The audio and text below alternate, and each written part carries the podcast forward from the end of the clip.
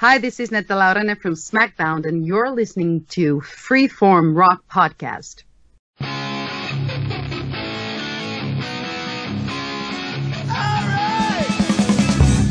You are listening to the Freeform Rock Podcast.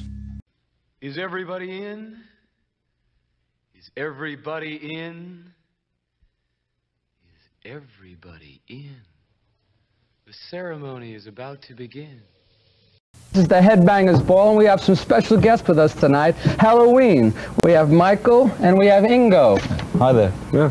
And uh, I'd like to ask you guys a few questions. Uh, How'd you come up with the name Helloween? Nah, he just went into the cinema and we've been looking for a new name because we've been Yeah, right. called Iron Fist before. And, you know, ain't that stupid? Iron Fist? That's great. Buy it. Have you seen the movie uh, Halloween? Uh, Yeah, sure, Movie yeah. made in America. Yeah, Yeah, which one? Yeah. all three, two There's parts. been two sequels to that movie, and uh, it's it's a very popular movie. It's a cult movie actually in America, and I think it's a terrific name for you guys. Yeah. Yeah. Uh, you guys have a mascot, and could you tell us about it? Yeah, it's that uh, pumpkin man with that pumpkin as his head, you know. You know, I saw the video and I was Yeah? knocked out by it because he was standing there for one minute. And next thing you know, he just he like blew up or Yeah, something. with That was a great fat one, special yeah, effect. Who was that blonde in the video? Ah, The if we knew blonde. that, you know, but that one's Was she not hired been by the took out. director? Oh, you know, she's uh, been doing everything he wanted. you know. She wasn't a personal friend. Yeah, no, I don't think so, Oh, but well. she wanted to. I Well, if you guess. could get her name when I go uh, on tour in Germany, you know, I'd Oh, good. appreciate it. All right. Oh, maybe you got a chance. We didn't. Okay, anyway, we're going to take a break right now. We'll be back with Helloween, rock and roll, Saturday night, Headbangers Ball.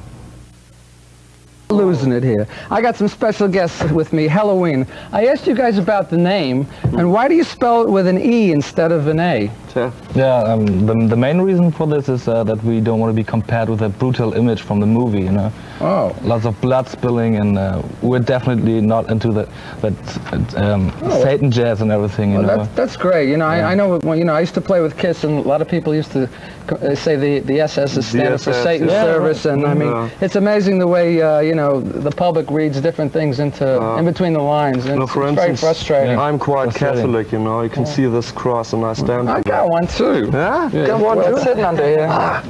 In fact, I'll pull it out just so everybody can see it. Sitting on the cross. But I'm, well, nope, I can't get it. Oh, you got that. But anyway, Huh? let, let's go to a different question. You guys are from Germany. What part of Germany are you from? Northern part of Germany. It's Yeah. Hamburg. It's one. Uh, yeah, it's the biggest city I in mean, Western we're from Germany. you West know, but Germany, that's important. It's I West think. Germany. You guys have the best beer over there, I tell you. Yeah, I think You so. know, I yeah. think so too, yeah. Okay, that's because of the shadows under my eyes. What's the music scene like there in Germany now? Has it changed in, over the past few Uh, years? you know, you've got about 200,000 people yeah. who are listening to heavy metal. You know, Yeah, that's about- that, and it's little, quite small over there. You know, because West Germany is just a very little country compared to what Compared it's to called the States, you you know, know. right. Yeah.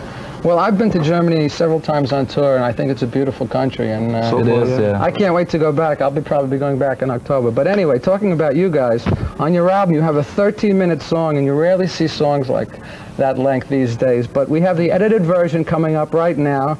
This is the edited version of the song Halloween, right now. And this is Ace Frehley and Headbangers Ball. And I'd like to say goodbye to my special guests, Mike and Ingo from Helloween. They're going to be on tour uh, probably this fall. And uh, everybody should be looking for them on the road because uh, I think they're a real uh, great group from Germany and they, they deserve all the respect that uh, any other group from uh, Europe gets. So watch out.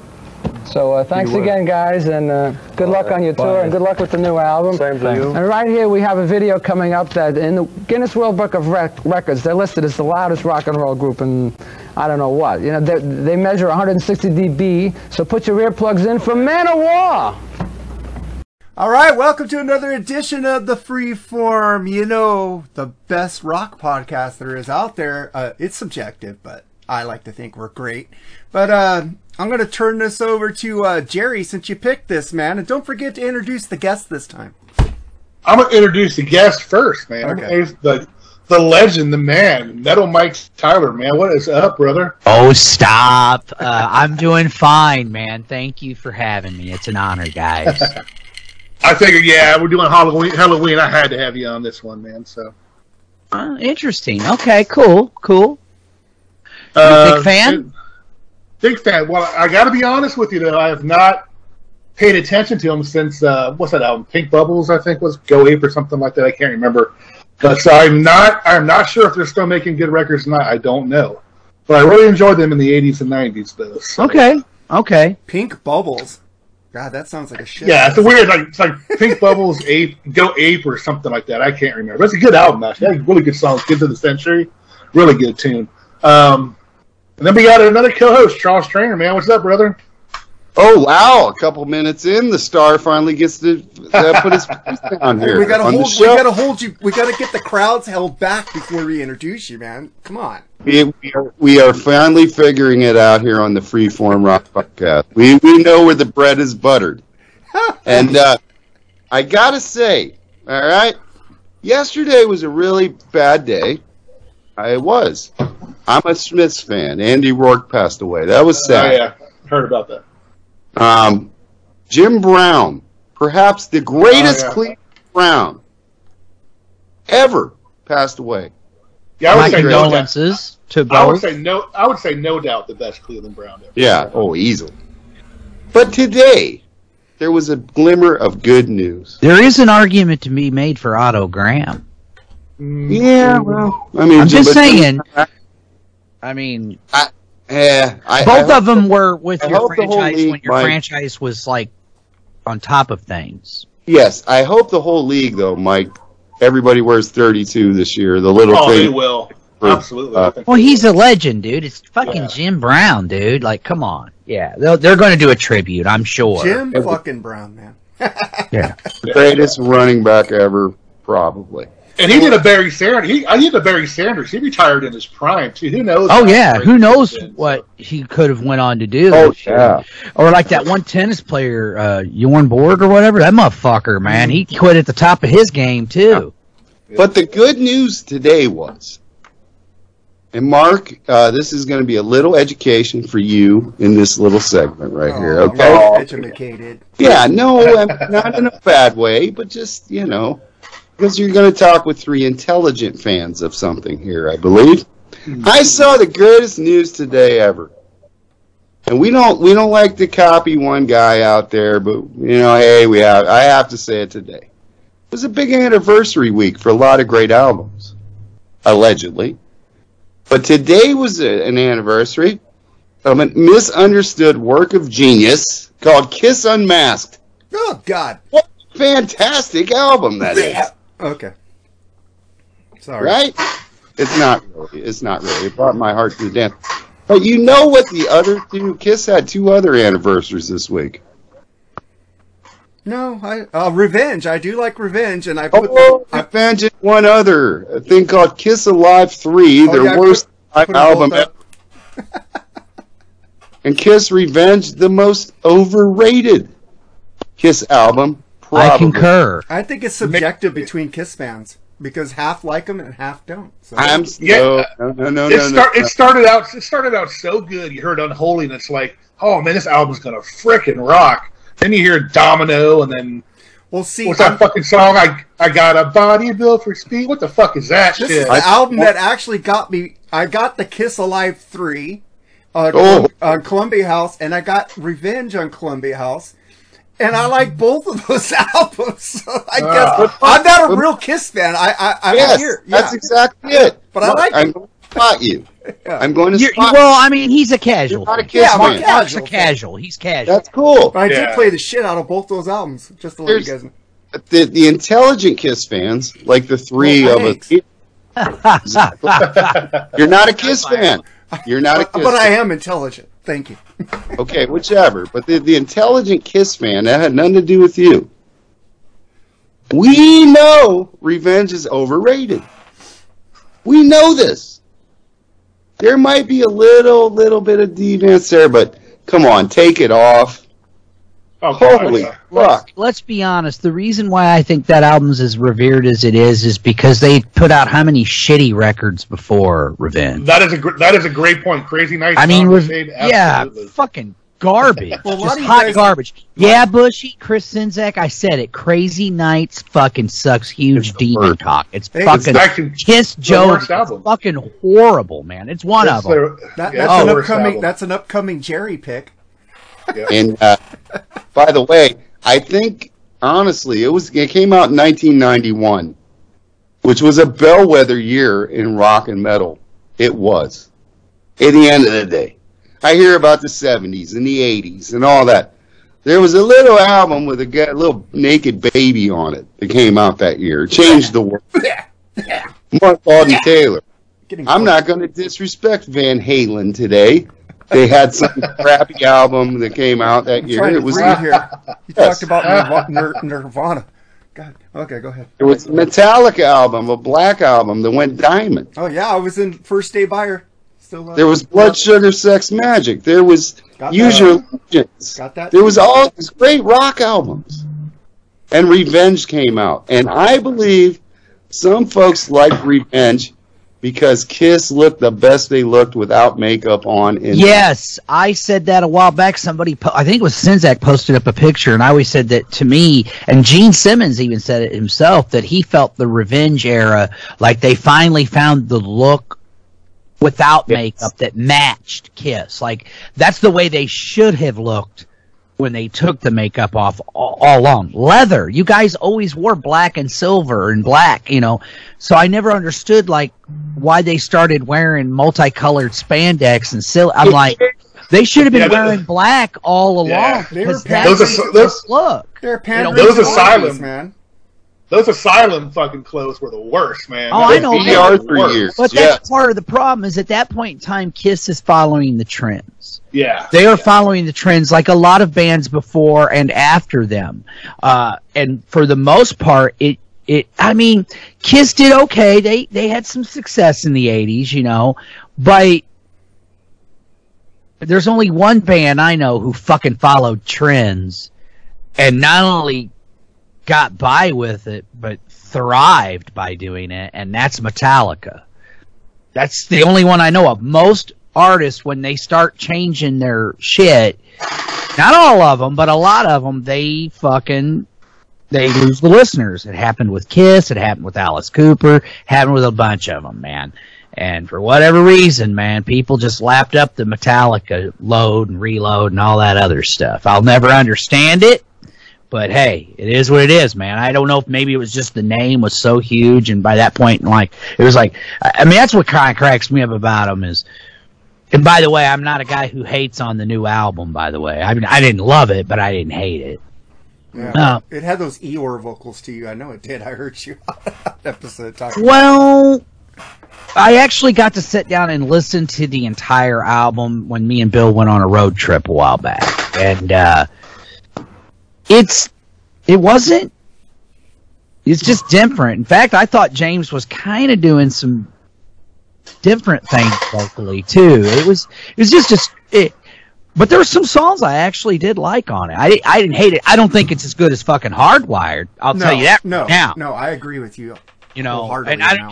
and, and, and I It's have to also wonder you know because there's so many people that are saying oh well the sick and the dying and the dead wasn't as good as dystopia okay maybe you're right on that I, I think they're about they're both really good but but I just have to wonder if the Metallica logo was on Sick and Dying and the Dead, how everybody would react. Because I'm just saying that album's more thrashy. It's more thrashy. I would have liked it. I I like Sick and Dying the Dead a little bit better. I liked it a lot better. Okay, I'm just gonna say that right now. I'm, I'm I I think the first track on that album blows away Lux Æterna, which by the way I do like that song. Hey. Jerry, break out the uh, WD-40 on that chair, buddy. I told you. You said you couldn't hear it. Oh, told oh, you now you told me. chairs. You told me about it. Now I'm listening to creaky crackety crack. You know? Oh, I kind of like that Overkill record. I don't love it, but I I, like it. I I like like it. it I don't understand the hate. I mean, you know, no disrespect to anybody. I don't get it. I'm like, it's fucking overkill. It's like a I fucking don't. thrash record. What the fuck? It's overkill. It's overkill.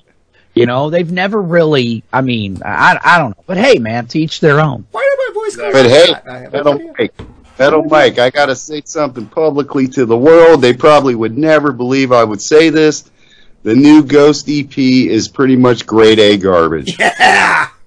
Yeah. Um, I haven't really heard it. I, I heard their their version of um um the Phantom Jesus of the Opera. knows that song. Ooh, no. Uh, I didn't think it was No. that bad. It was it, it was okay. It It was wasn't Clean. you know. Well, look, Not man. horrible. Not horrible, but it was just not. I was disappointed, but it wasn't horrible. It was okay. I just don't understand. You guys hate auto tune and computerized vocals. I don't understand why you don't like Ghost. That's what it sounds like to me. But you guys like what you like. You can't, you know, just me. Well, I don't understand why you have this obsession for Night Ranger. Well, I like Night Ranger, but I don't get why. I mean, to me, they're okay. You know they why? I, cool you know why? You know why I push Night Ranger a lot? Because there's a lot of crap that people listen to today. Go back to the old Night Ranger and listen to something you haven't heard, and maybe you might like them now. That's No, all. listen I didn't. I, the- now, see, you just said You night. did. I I never said I didn't like. I didn't Night. say you did. I'm talking about other people. Yeah, but I just don't like. But I, I mean, I. But again, I mean, it's all it's all subjective. I'm with Jeff Beers. Night Ranger is rad. Uh huh. Secret of my success, Mad Rad. Ugh. Okay, okay, okay, okay. That was done for a soundtrack of a great Michael J. Fox movie. I don't care if you guys don't. like Yeah, the but that movie. fuc's song sucks, though. you know, dude. it's This it's, movie's o- it's good. it's over keyboarded, and when they do it live now, they don't push the keyboards in the song. It's well, all I'm saying is that recording, that version sucks huge fucking demon cock. I like it. I love, I love the lyrics. Worlds collide and hearts will be. Okay, yeah, we get it, man, we get it. We get it. We get- we get it, same man. You love Night day. Ranger, dude. I like it Fuck, when man. I love it when. Is there any Night Ranger songs you don't like? Fuck. That's a hard one. Exactly. I think, I, Exactly. yeah, I think it's uh, feeding off the mojo that album. I hate that entire album because uh, Jack Blades is not on there. Jack Blades is the secret sauce to Night Ranger. It's the secret to their success. When Jack Blades left, they fucking tanked. Oh, I thought it was the keyboard guy that looked like a surgeon. I thought he was the man. You know, you know that keyboard guy was on a lot of Hagar albums. Of course, of course. Yeah, yeah. What He actually played. yeah. He actually, he actually, he actually played keyboards behind the stage during the Hagar era tours. Did he? True fact. Yep. Or you just made It's that? Pat- Or you just No, did an something- RMCP and made up your own No, fact? no. Some, something. Fitz, what's his name? Fitzpatrick. Something. I don't know. Yeah, he Fitz was in a lot of bands like in the seventies. You know, Yeah, was- but no, seriously, he did. He did a lot of the behind the stage. He's not in the band anymore, and the keyboard player on the new albums is pretty low in the mix. So, just All saying, right. if you listen to the last five Night Ranger albums, which uh, Jerry likes now, uh, they're pretty pretty rocking. I do like Night Ranger, but I wouldn't have a podcast dedicated to it. Oh So no, you know, but uh, Hey, my, you gotta uh, admit though, give him credit for fucking finding a niche. Yeah. You know what that sucks? I was drinking a little bit too much whiskey at Rockin' Pot at my on my flask, and they asked me to come by for an interview because I was wearing my Night Ranger gear, and I forgot. I totally blew them off, and I forgot. Let's and I think we were starting to get Tango- s- I let's think we're starting to- podcast. I think we were starting to get sick, Jerry, at that time too. So Yeah, you got Yeah. fucked up then. and uh, yeah, Bang Tango, man. Yeah, Tim Bream could do that one by himself. Awesome. We- I we like could- Bang Tango. I don't know why they get so much shit. They they don't say Oh shit. my god. Lord. Oh god. Oh Jesus. Oh Jesus. Wow. That's all I gotta say to that one. I have all their Start- albums, man. They're pretty Bang rad. They're pretty Tango. rad. How many Start albums? out. Start. Start Yeah, out the radically today. bad. Radically bad. Yeah. but I did I did find something that uh, Jeff Beers thinks is just okay. The Todd La Torre solo album. Oh, it's okay. It's it's a record. That guy's hilarious though. Yeah. he get he goes off of he I, I what don't you like Jeff and then he says something about oh that's pretty rad on something that nobody likes in the post and I go of course it is to you Jeff and he laughed at it the Beatles are less good than the Monkees. He's rad for that alone.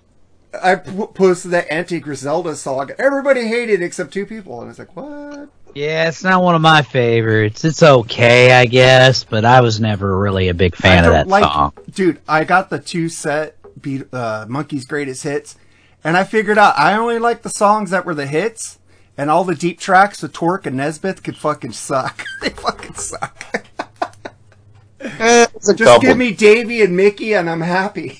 But somebody's already got a monkey show, so sorry, Jeff Beers. Hey, uh, So- K- hey, Ken, Ken Mills, man, get better, man. Pray for you, brother.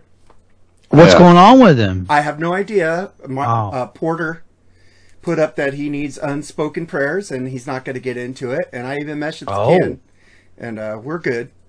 Uh, Well, you know what? Sending positive energy his way, man, because the Podfather rules. He's Hey, such a sweetheart of a man. he He's a did the great guy. He did the intro and outro to this show, so my forever I know. gratitude to him, man. Well, he he created our graphic for the plug. That was Ken that did that. he So did the thing for Jerry's defunct podcast too.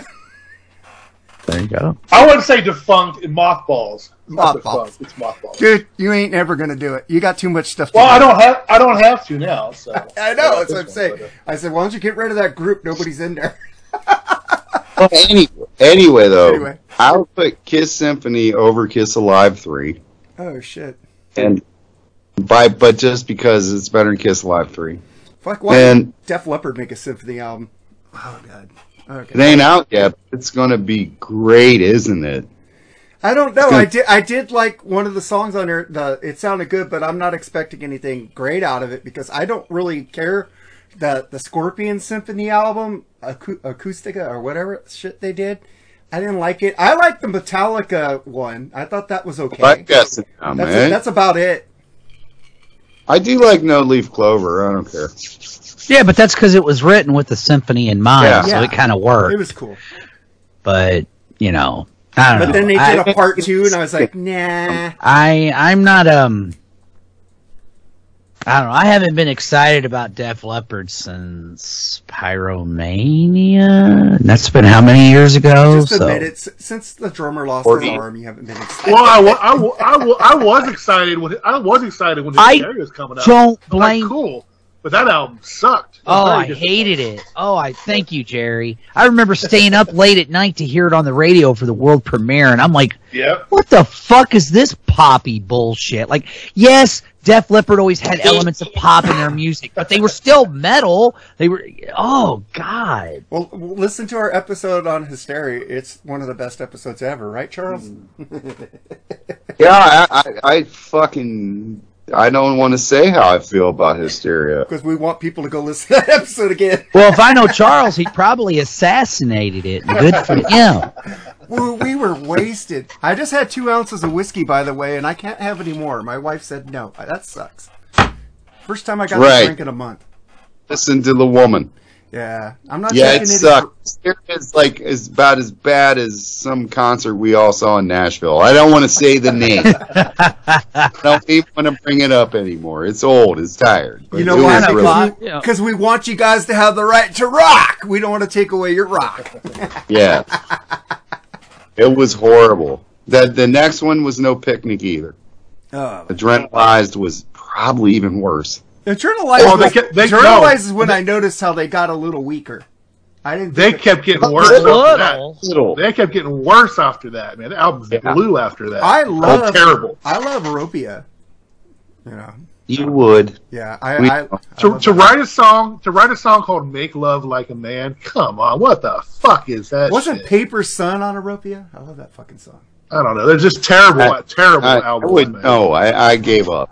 I- Paper a long great fucking song. time ago, man. I tuned out a long, long time ago, man. Long, long time ago. No, oh, They they they Oh, became they left- became a clit band. I'm just gonna say it right now.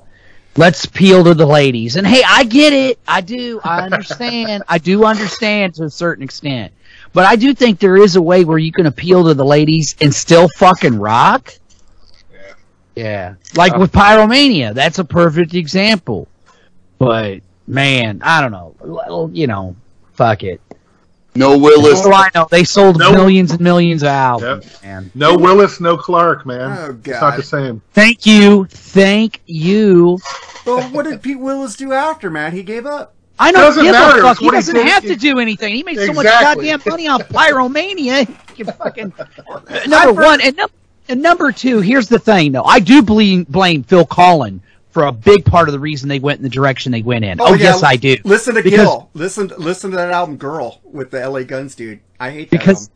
because I'm here to tell you right now, when you listen to Pyromania, most of the Pete already did most of the work on that album. Phil didn't do a whole lot. That record was written before Phil joined the band. And if you want further proof, look at the fucking Tesla album he produced. It fucking I was gonna, bring, I was gonna bring that so, one up. so there you go, right there. proof's in the fucking pudding. Everybody wants to fucking blame Rick Allen's lost arm. That didn't help.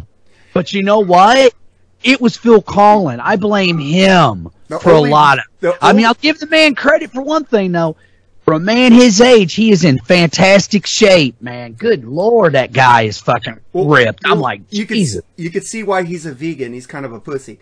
But uh, I, I do blame Phil Collen for that fucking Tesla album because I was fucking in shock listening to Shock. I go, what the fuck is this? This ain't fuck. Now I now I know how you guys feel about fucking hysteria. When I listen to fucking Shock. I was in fucking total disbelief and shock. I don't even listen. Yeah, it lived up to its name, didn't it? Fucking 'Cause shocked. you were the fucking shocked. Yeah. Dude, where's the I- dual leads? Where's the fucking I- dual I- leads? I never finished that album. It was that bad. It's a fucking piece of shit. Yeah, yeah. been- There you go, man. And the There you only go, mem- but, but you only- want to champion the Phil Collen era of Def Leppard. Well, I Keep like. going. I've always said that Phil Collen is good in Leppard. I, I'm used to Leppard doing No, that. he ain't. But what? But the thing is, I'm not. You guys got into Def. I got into Def Leppard and Pyromania. I didn't get into High and Dry and before that stuff. So I was into where they were basically going that way, that direction. So Hysteria and I- all those I'm albums didn't sorry. shock me. I'm sorry for Okay. that. That's, but the that's- thing is, no. I I'm a huge fucking Tesla ban- fan. I And know you are. Fucking hate shock. It's like, my God, I even tweeted the band. I go, what the fuck is this, guys? I go to Phil Col. I like Phil Collins and fucking uh, Def Leppard, but not fucking in Tesla. This ain't fucking Tesla. Well, I don't even like him in Def Leppard. Well, I do, but I'm just saying. Fucking But, you know, hey. Vivian Campbell take over the reins if he's going to do and this. and with I do want to ask you this. Okay, you're a, you're a Leppard fan, so I'm going to assume that you like the first three records as well. Yes. So are you going to sit there and tell me that anything they did after Pyromania touches the first three records? No, Okay. but I do enjoy the other records. You know. Okay. Um, yeah. Fair enough. Fair enough. I'm just saying. You know. I, But I do go back back to the first three before the other Def Leppard records. because they fucking peaked, and it's been all downhill ever since for me. Yeah. But that's me.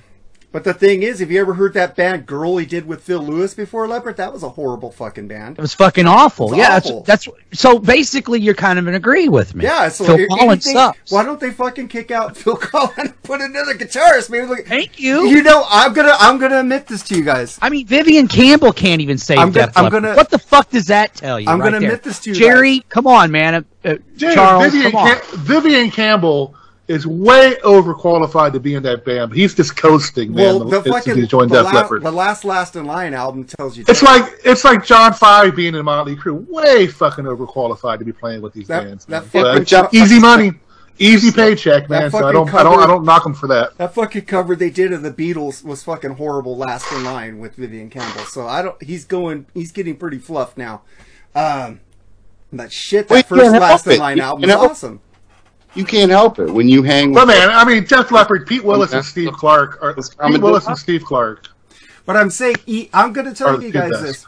When when I heard Vivian Campbell was going, because I'm a huge Dio fan back then. When I heard he was going to the band, oh, oh good, they're going to go back to high and dry shit uh, and Pyromania. You know, Didn't I happen, did it? Didn't it? happen. Nope, I was sure like, didn't. what the fuck? I was kind of in shock again. But the thing is, the the, the other members of Tesla, besides Brian Wheat, because Brian Wheat's a huge uh, fucking fan of Phil, because they're great friends, didn't like Shock because uh, they they kind of blow it off. They asked, "Who- "Who's the guitarist in fucking Tesla again?" I can't remember his name. I drank two ounces. of Frank. Tommy Skeoch, Tommy Skeoch, No, he's not in Tesla anymore. Frank. Frank Hannon. Frank Hannon. Frank, they asked him, "What do you think about Shock?" He said, "Uh, Phil Collins did his best. I'm not a fan of it." and the new shit they've been putting out is like old Tesla again. You know, like Time to Rock. You know, yeah, fuck that, yeah, That was a nice. That was a nice way to say it sucked. yeah. Yeah, I, I love Vivian Campbell, but Pete Willis was the man in that Oh band. definitely. I will admit, Phil Collins, Phil Collins did take Def Leppard's balls away because he took it because the Tesla. It fucking woke me up when he. Re- Well, I said when he people did blamed, fucking uh, Tesla. People blame Lange for that album, but he did fucking Pyromania and High and Dry too, and those two albums rule. I don't. He I don't did think. Back in Black. He did the Yeah, Cars. he did fucking. I don't know how much I would. man. I don't know how much I'd blame him for that for that album. He but, did I Highway mean, to Hell. He did Shania Twain up. Oh God, please no. That's PTSD. He did. there. He did Shania Twain. I saw her uh, uh, Literally. ex-wife. My ex. I had to hear Shania fucking Twain all the time, dude. Don't, that and Ace of Base are fucking off. Oh, the dude. Oh, Shania, Shania, Savage Shania- Garden. Oh, don't bring them up gorgeous. either. I had to listen to that shit all the time. And then one time I played Crazy Bitch by fucking Buckcherry. She got all pissed. I go, really? I listen to fucking Ace of Base all day and you get pissed off? I played fucking Crazy Bitch? I said, that song's about you now. I can listen to I your was shit expecting. I was an expecting. attitude. I was, ex- I was expecting this to be a metal episode. Um, we're going Yeah. the other way. All right, well, tell us what we're doing, Jerry. We are doing a great album from Overkill called "Keeper of the Seven Keys" Overkill. Part. Overkill. Uh, excuse me, Helloween. Excuse me, I'm a little drunk. Yeah, he got, he got, you're you drunk. put- You said you weren't drinking. Uh, I lied. And uh, I'm drinking and smoking. So fuck they're they're an interesting band. I, they're in the same genre, I think, as like Metal Church, Overkill, and bands like that that were on the second tier of metal bands in the '80s. Um, they're they're they're they're a, what do you call that? A uh, acquired taste for some metalheads because uh, European metal is a little almost a little different than North American metal, but man, Well, I, I kind of to- don't totally agree with your assessment there, and I'll and I'll explain why. But keep going, Jerry. But uh, I mean, this is a great album. I hope one day we can do this Kickers to the Seven Keys Part Two eventually. Well, we have to. But uh, I gotta get these names right. I love I love saying these names, man. Michael Kiske, lead vocals, which I don't think he was the original singer, if I know right. No, he took over for the gu- guitar, the guitar player. Yeah. Because he Kai couldn't, sing, Hansen. he couldn't Yeah. sing anymore because he didn't Yeah. playing guitar and singing was too hard. Kai Hansen, good, good guitar player. Actually, he's in a cool band called Gamma Ray. If you guys ever heard of them, man. Uh, Oh, yeah. for Tomorrow, Heaven Can Wait. Good shit, man. Are they better than These are- Night Demon? Uh, I don't. You know Why what? do you hate on Night Demon so bad? I don't know. It just sucked to me. It's just me. And from what, I'm, from what I understand, the only two original members left are Michael. Well, hey man, you still got the new Tesla. You can or that Tesla. Yeah. You can Oh, listen to that. me. Phil Collins is so amazing. Oh, Uh, fuck. we got Michael That's a- Michael and, and, Weikath. and, and, hey, Ugh. Wham rules too. oh, Wham does rule. no, they fucking don't. they do. Mark, George Michael's a genius. so fucking homoerotic. Li- Can we move on? You brought Michael him. Weikath on guitar. Yes. Marcus Grosskopf on bass. Those are the only two original originals I think that are with them. And my favorite name to pronounce on drums, the legendary Ingo Schwichtenberg. I love saying that name, dude. He passed away, right? But uh, no, Yeah. did he? I Oh, I believe didn't know so. He did. But, I saw uh, the saw the memoriam on him the other day on Facebook. I didn't want to Like I post it because you thought I might be promoting. So go ahead. Like I said, um, I, I lost track of them in the mid '90s. They had some great. Their debut EP ruled. Uh, Walt Um, Jericho, great. I can tell you what happened. Um, apparently, he had schizophrenia. It was something he struggled with all of his life. And when his father died in February of 1995, he just slid further and further into his schizophrenic episodes. And it culminated in his suicide on March 8th of 1995 by jumping in front of an S train in his native hometown of Hamburg. He was Oh, Jesus. 29 years old. So, yeah. Very, Well, very yeah, if you listen to this album, you can tell he's a fucking very gifted drummer, man. Great. He was fucking awesome. Yeah. But yeah, man, I've always this is a band that uh, I like to I like to keep alive. You don't hear too much about them um, lately, so uh, I'm looking forward to doing this review with you guys. Yeah, I- I've never heard about him. I heard How about far? him. How? I seen the album covers. I just, I just heard the, the first word I heard was "oh, power metal," and I go, "Okay, no way, I don't want to hear it." Hey, Charles. Hey, Charles, you're still in Germany, right? Yes, I am. How far are you from Hamburg? Way far away. Okay. gotcha. Middle of the country. Well, I'm just, I, I'm just saying, I, I just heard the two words "power metal," and I go, uh, no need to check them out now. and I, I, I read Not a fan of power metal, No, huh? I'm not a. Pa- What's that band in the loincloth that's from New Jersey? Manowar? Oh God, I hate them. Man, I love Manowar. Manowar fucking rule, dude. I think you're gay if you like Manowar. Ah, dude.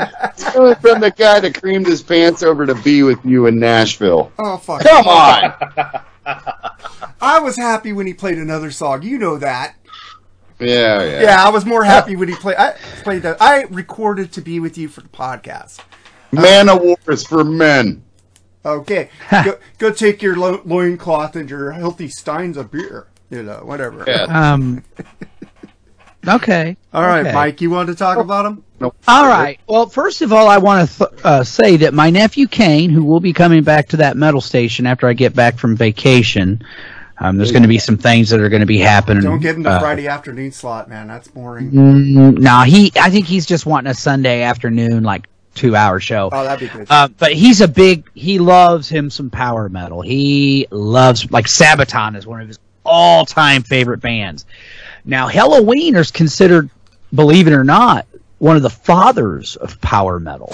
Um, they are also part of the uh, you know it's funny because now you know you had the big four of thrash but it's kind of moved to other different genres of music and metal because you have a big four of german power metal you have bands like gravedigger rage and running wild now i'm not a power metal expert or enthusiast but it's one of those genres like a lot of them where there's certain bands i do like or things that i do like. You, you know what i'm saying? And power metal it's very rah rah upbeat.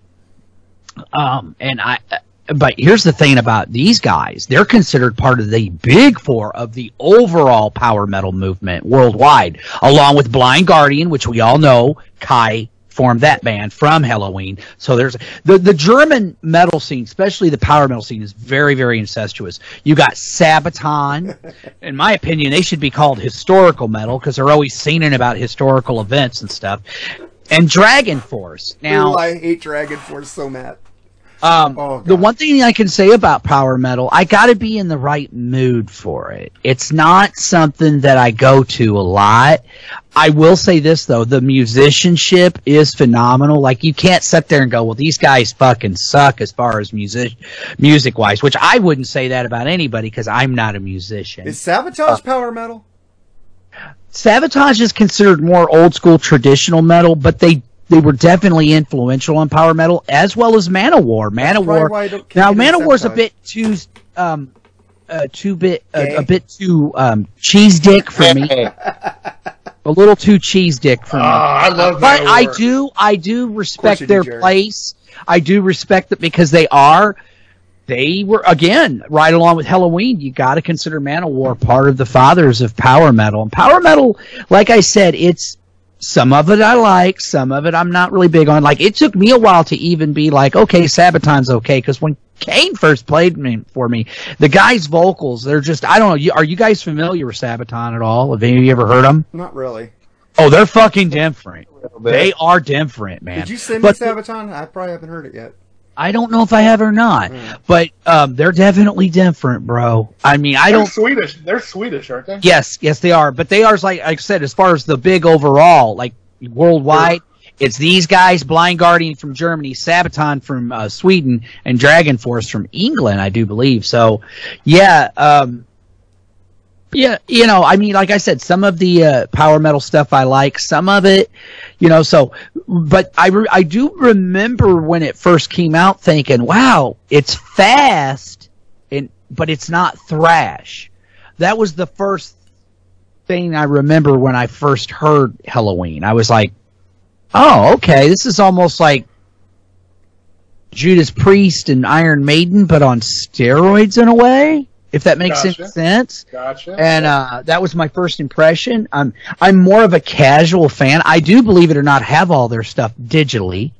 Um, but I, I haven't sat down and listened to all of it. And what's really weird is now Kai, I believe, is back with the band, so he's doing double duty, and you got other former members. I think they even got like two fucking singers now. Like Helloween has been through a Yeah, lot they of got- changes and a lot of different, you know, um, but they are a big, big deal in Germany and in Europe. I mean, Helloween are fucking huge. So, uh, there you go, man. That's, that's, so I do agree with what you were saying, Jer, but I wouldn't classify them as thrash really, or even like metal church. Like metal church to me, again though, they got, they got some power metal elements to them, I think. much. Well, later on, dude, you only listened to the one album, right? Oh, yeah. How- no, I listened to I listened to their new stuff. That's pretty good. That wasn't power metal. Yeah. Um, but uh, I, I- yeah, I hear a little bit of it, a Should I- little. should I unpre-order But that you new know, if you want my opinion, who who do you think is the uh, you know who I think's the uh, grandfather of power metal? Who? Think about it. The subject matter. Ronnie James fucking oh, Dio. Oh, yeah, listen but- to Rainbow. Oh, listen to goddamn Rainbow. And listen to come on, dude, Dragons and all the am I wrong, Jer? I know, but the music uh, isn't overly fast. Like fuck fucking that Dragon Force shit with that guy ZP or what when he was in the band. I heard that shit and I go, what the fuck? It's like it's like you can't even get any time to fucking breathe, and there's all these oh exorbitant. Why that keyboards. sh- sh- it, uh, that kind of shocks me that you like thrash if it's too fast for I'm you. talking Mark. about the the singing is it, it can't the singer's Yeah. off with the music and and when he joined fucking Skid Row I go I'm out. Well, let's be honest. Skid Row peaked with fucking "Slave to the Grind" Oh, and I what was love the the WoW new album. album. The new Well, I like know, the Johnny I- Solinger I- stuff. I could give a fuck less. I really don't The care Jolly, anymore. the Johnny Solinger, those But- two EPs were amazing. you also have to understand, I was kind of unfair to Skid Row. I, at the time, because I was all into thrash metal and the heavier stuff, I totally dismissed Skid Row. I thought, oh, another hair band, another fucking clone of what came before. Until I heard Slave to the Grind, and I was like, oh, okay, there's more to this band than I initially thought. So, Okay, let, I'll give you the assessment on Thrash has a little bit like dun dun dun dun dun dun. Why Power Metal's like it's like a bunch of Eddie Van Halen solos on top of each other. It's like stop, give me a break. oh, I hate, and, and that's fine. It's fair enough, man. Power metal is not for everybody. Like I told you, it's not one of my Why favorite like subgenres. because they do the. Um, uh, I, it's not it's not one of my favorite yeah. Uh, subgenres of metal mark i but i respect it i respect it and and i and it it has its place in the pantheon of the the, the, the metal family tree Well, let's that's give how the- i feel Let's give the star his turn on this band. Oh, okay, finally. Uh, We'll interject once in a while. I'm just playing me a little War Machine by. no you know you, you know what he's Yeah. doing he's doing what everybody should do when metal mike speaks people fucking should listen okay. I interject. I don't give a fuck. Pull up on the learning tree because you don't like metal, Mark Alden Taylor. And uh, I like good go with- metal. I don't like bad metal. oh yeah, the secret of my success. Tell me That's about not. it. Uh, Night Ranger was never a metal band. They're a rock band, dude. Get that straight. Well, you consider them though. I don't consider them metal at all. They're hard rock and All right, they're that melodic it. rock. They're like Journey. They're like Styx. They're in that Rock. stuff. I would agree with that. I think I've always felt Night Ranger was more of a hard rock band. than a Yeah, metal. they ain't fucking. They ain't fucking I heavy metal.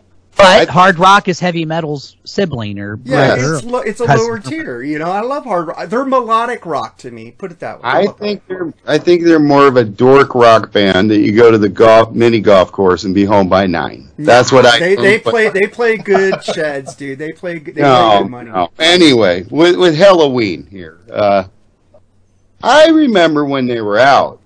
I definitely do. Uh, I'm not.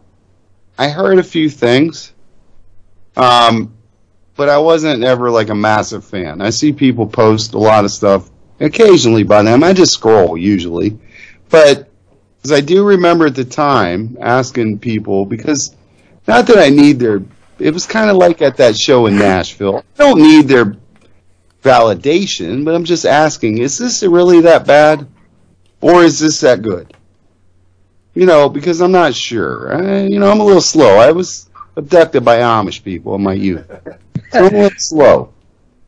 And uh, I remember Helloween, but I just remember being like, hmm, not intrigued. But at the time, I thought Poison and shit like that was metal, and I grew up. See, so I, I don't know. I found so much cool metal since those days. You know, great acts like Mercyful Fate, King Diamond. You know, real metal, real metal. Mark, you know the kind. You know that, I right? don't, I don't know metal. I guess that I, I, not? I, I, I'm I, I like Europe. Now go ahead. Oh, anyway. Hey, the New So Europe's I- awesome. But that's the thing. I have maybe at the time it went over my head, but I listened to it today with an absolute open mind. That's all I can say about it. So did I, I don't- man. Is it Night it's about- Demon for me? I don't know yet. These guys are a German band. That's about it. The rest I know. I remember them at the time, but they didn't grab my attention then. But that doesn't mean necessarily that I think it's poo poo. Because I've learned to love a lot of shit that I wouldn't have gotten into back then. So, thanks to the community that I'm part of now. So, let's see how I feel about it. I'm glad I didn't read Wikipedia before I uh, listened to this album because it would have thrown me off saying power metal. So uh, I would have had a little, you know, biased. But I didn't have bias listening to this album until I read this. But we'll see during my review. You want to get into it, Jerry? You want to make the first track, dude?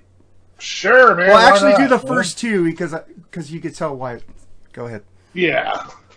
Well, it starts out with Initiation, kind of an interesting beginning to the album. Um, I think it's kind of cool. I think the synths actually work with this band, I think. I'm not a huge fan of synthesizers, but I think it worked on this one. I enjoy it. Pretty good instrumental. Then it starts out, the second song, man. Holy shit, what a fucking great tune this is. I'm Alive. Fat ass fucking dual guitar intros. Fast and aggressive. Catchy as hell chorus.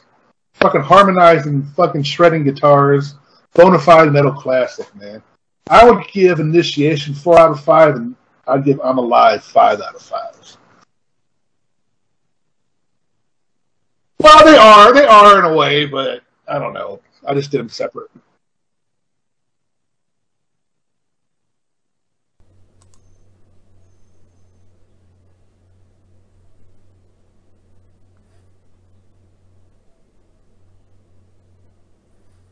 Ah, I thought you were going to say they were connected. So, ah, should have just went track by track. All right, but uh, since you picked I'm Alive, here's I'm Alive on the Freeform Rock Podcast.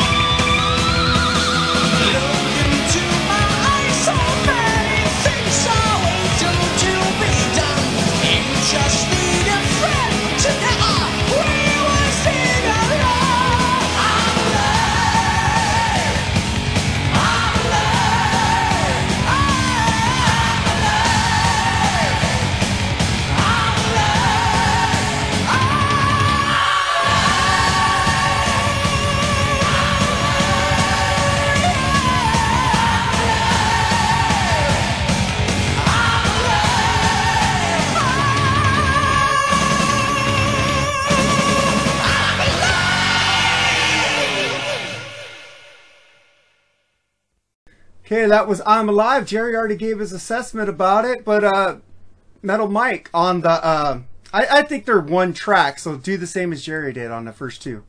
All right, track one, Initiation, a dramatic instrumental that basically introduces the album. Um, honestly, for me, it doesn't really add or detract from the overall album. It's just there. I mean, I kind of look at this the way I look at, like, you know, um, the Hellion and Electric Eye. Right. You know what I'm trying to say? Yeah, it's like one Um, track. You can't split it right. Up. Yeah. Um, um, so going into I'm Alive, uh, very upbeat, fast paced track. There is a reason why this band is considered not only one of the fathers of power metal, but one of the big four of German power metal, and are actually considered part of the big four of power metal worldwide. Michael Kiske, is it Kisk or Kiske, or how do you pronounce that, Jer? Your guess is good as mine, man. I, is killing it with his vocals and the musicianship from Kai Hansen, Michael we- Weikath, Marcus Grosskopf, and Ingo Schwickenberg. Schwittenberg. Hey, Jerry, are by the, way, by the way, Jerry, thanks for saying the names earlier because the only one I could get is Hansen. and um, yeah, and and stellar and phenomenal. Uh, the musicianship, Kai can definitely shred with the best of them. When people talk about the great guitar players, that's one thing about the power. The power metal guys don't get enough credit. Whether you like what they're doing or not, these motherfuckers can play. Okay, like make no mistake about it. You know, like you you know you can. And, and and like I said, I understand power metal is one of those. It's kind of a divisive subgenre. People either love it or they don't. Ian Wadley calls it nerd metal. so, and I get why. I understand. Like I, I, you know, one of those things is, is sometimes I do understand why there are detractors to certain styles or subgenres to metal. But I do dig this track. I think it was really, really cool. And I was listening to it more as a, even though I'm not a musician, just going, wow. I mean, these guys were at the top of their game, musician wise, musicianship wise. I think, like, fuck, you know. That's my, uh, yeah. So I like it. What do you guys think?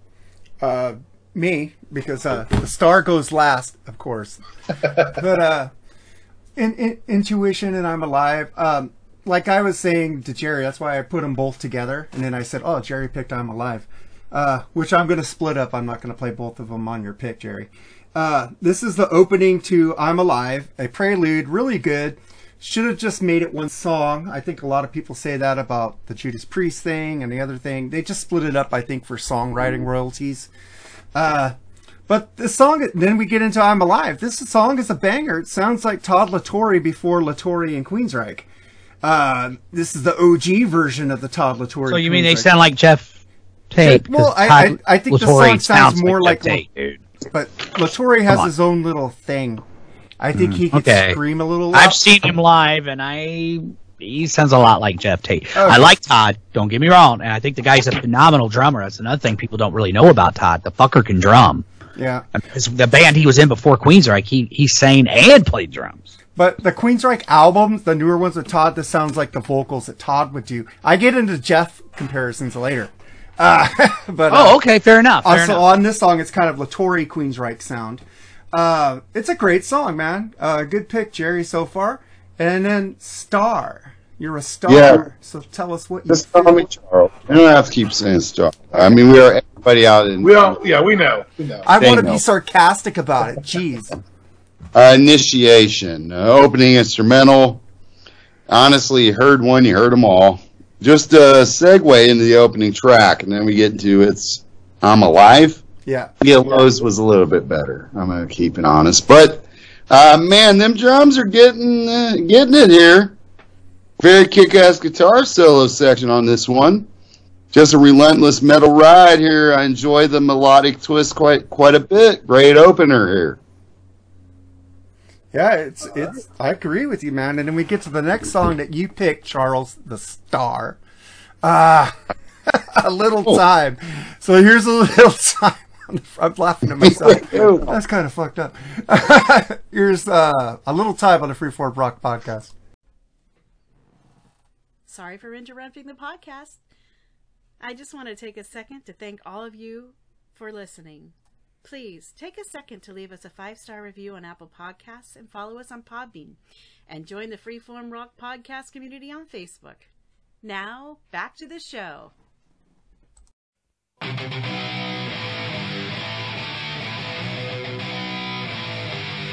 you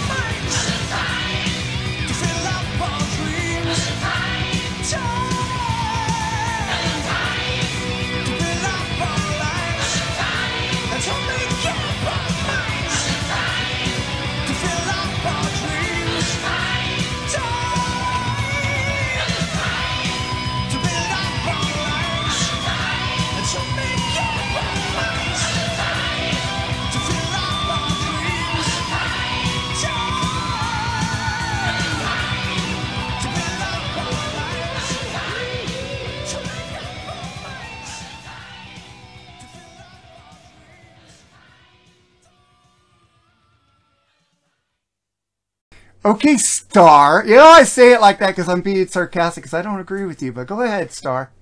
well, you should. I mean, I am. Uh, Gotta give you shit, man. yeah, I can't believe I picked this one now. Hey, I got to throw a shout out. I believe Freeform Rock Podcast superfan Travis Peralta said this was his favorite track on the album. He also said he loves this album. Honestly, dude, I didn't know this record, so I just picked the song. Pretty much. I'm not gonna say I picked it because it sucked, like Get in the Ring by Guns N' Roses. But I picked this and then I heard it today. I heard a little bit, so I just picked whatever. You know, I just picked one because I didn't know this record. And, uh, on a little time here, I'm digging the music, but the vocals, or rather the vocal mel- melody, I find a bit pedestrian. Uh, seems there's a bit of stereotypical stereotypical cliches rife on this one as if written to please a base versus focusing on the best song one can write. This one was a miss for me, and if I had it back, I wouldn't have picked it. Oh wow. Uh, Mike. Okay, this is what I posted. I uh, wrote a little time, another somewhat cool, fast-paced track, some killer guitar solo, courtesy of Kai. However, where I this track loses me is at the complete stop to me anyway. At, at one minute and thirty six seconds after the guitar solo, where they have this weird interlude with a clock ticking that doesn't fucking do anything for me until the alarm clock goes off, and then it gets back to killing it again. So because of that, it's not probably my least favorite track on the album. I'm just going to come out and say it right now. I, I didn't hate it, but I was like, too many bells and fucking whistles with the fucking clock thing. It's like you don't have to do a clock thing. I mean, I mean, I know Styx kind of did it with too much time on my hands, but they did it a lot better, Oh, I yeah. guess, it- where it doesn't get on my nerves. This just because it was just so abruptly. I mean, you go from the killer guitar solo to this fucking weird. I'm like, what the fuck is this? You know, and then it goes right back on the song. It just, it, it, it just killed it for me. Jerry. I'm going to have to disagree with both of you on that one. Charles mentioned this song having too many cliches. This is the band, one of the bands that started cliches. So I do agree with you on that. I was I would thinking say- that. I was like, Uh, this oh, is- they were one of the first, so this is a, I think this is a sexy fucking metal riff, dude. I love it, and I love the vocal range on this song. I, you're right. I, I don't hate the middle section. Me being a huge Pink Floyd fan, I'm used to hearing trippy shit, so it don't really bother me that much. But uh, Well, I mean, I am too, Jared, but I just felt it was kind of abrupt. It was like it was like it went from here to here, and it just. I, I you know what I'm that. saying? I didn't hate it. I mean, I'm not saying it fucking was the worst fucking song I've ever heard in my life. That that honor would go to shit like, um, you know, journalized and hysteria. But um, you know, see what I did there? well, Uh, I, I'm, no, go ahead. well, I mean, you take that out, the song would be like two minutes. it's a short song. It'd be Um, two minutes of awesomeness, though. You know, Yeah. I mean, I'm just saying. I mean, I, But you know, I, I gave it a three out of five. I, it's not the best song on the album, but it's not the worst. That comes later, but it's definitely not the worst in my opinion. All right, man. Then I'll I'll go next. Man, I need this on vinyl. The band reminds me of Queensryche. So much of this song has so much of the highs, the vocals, the gang vocals. But this band was two years after Queensryche, so did I wonder if Helloween listened to Queensryche, the EP? I'm sure they did. Uh, maybe they got ideas from them because this is totally. It's not like Night Demon where it's a blatant ripoff. Oh God, here's fucking Night Of Demon. fucking Night Iron Demon. Maiden. Night Demon has a song that but they talk about all the Iron Maiden songs and albums. It's like, come on, man. No, not That a song, bad that song fucking sucked, Jerry. bit. I agree with you on that one. If you remember the review, I thought it was I don't remember. I just agree don't. God, they're just showing your hero worship on your being lazy with lyrics. Okay, back to this song. but you know, uh, mo- everybody disagrees with me. Everybody loves Night Demon. So cheers to you, Jerry. I'm dumb. Uh, I don't love them. I just said they're not as bad as you say. Okay, see? Right, I can think of a lot fucking worse. Well, I man. can too, A lot worse. Okay, like Oh, good. you know. Uh, but are I you- will say this about Night. Mascara Sue. Okay, go ahead. But there, You don't know Mascara Sue. one thing. You know. Oh well, never. I mind. don't blame. Go ahead, Mike. Yeah, you, sir. You should know him. Don't worry about it. You're good. It's not as bad as Keel. Okay. There we go. I said it. All right. Go ahead, Mike. I can't even remember. I had a brain fart, guys. Sorry. Night, talk about Night Demon. Talk about Night Oh yeah, Night Demon. I, I mean, I like Night Demon. I don't think they're like the greatest fucking thing since sliced bread. There's other bands, in my opinion, that you could consider part of the new wave of traditional hard rock and metal that I like better.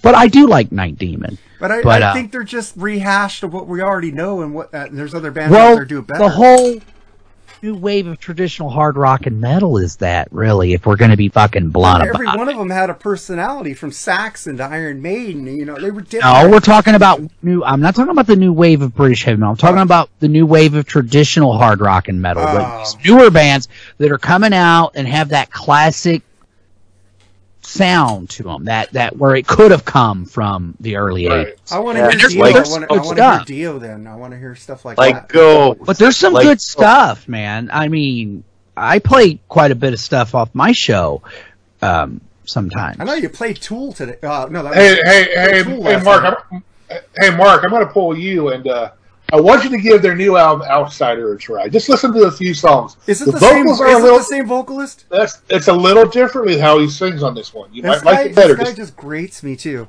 I uh, give it a shot. Just, just a couple songs, just for me, please. If you got a moment, if you got a moment. All right. It's Give it- better than it. Firehouse, Mark.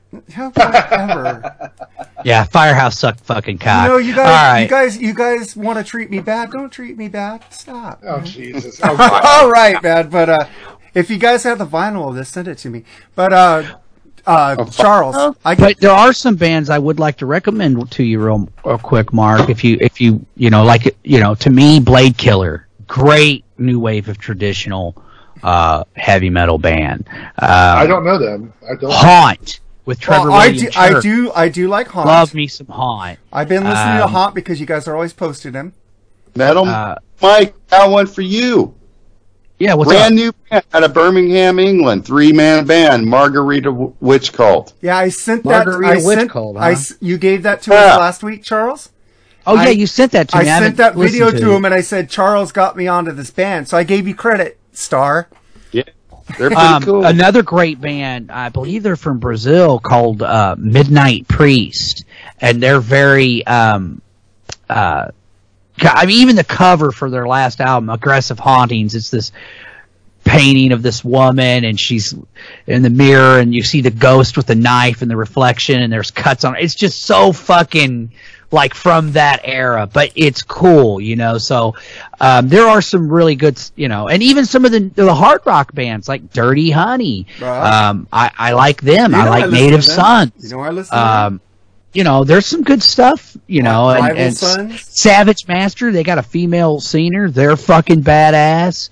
Um, there's some good stuff. Night Wolf is another one I would recommend. Oh yeah. Midnight Spell is Yeah. cool.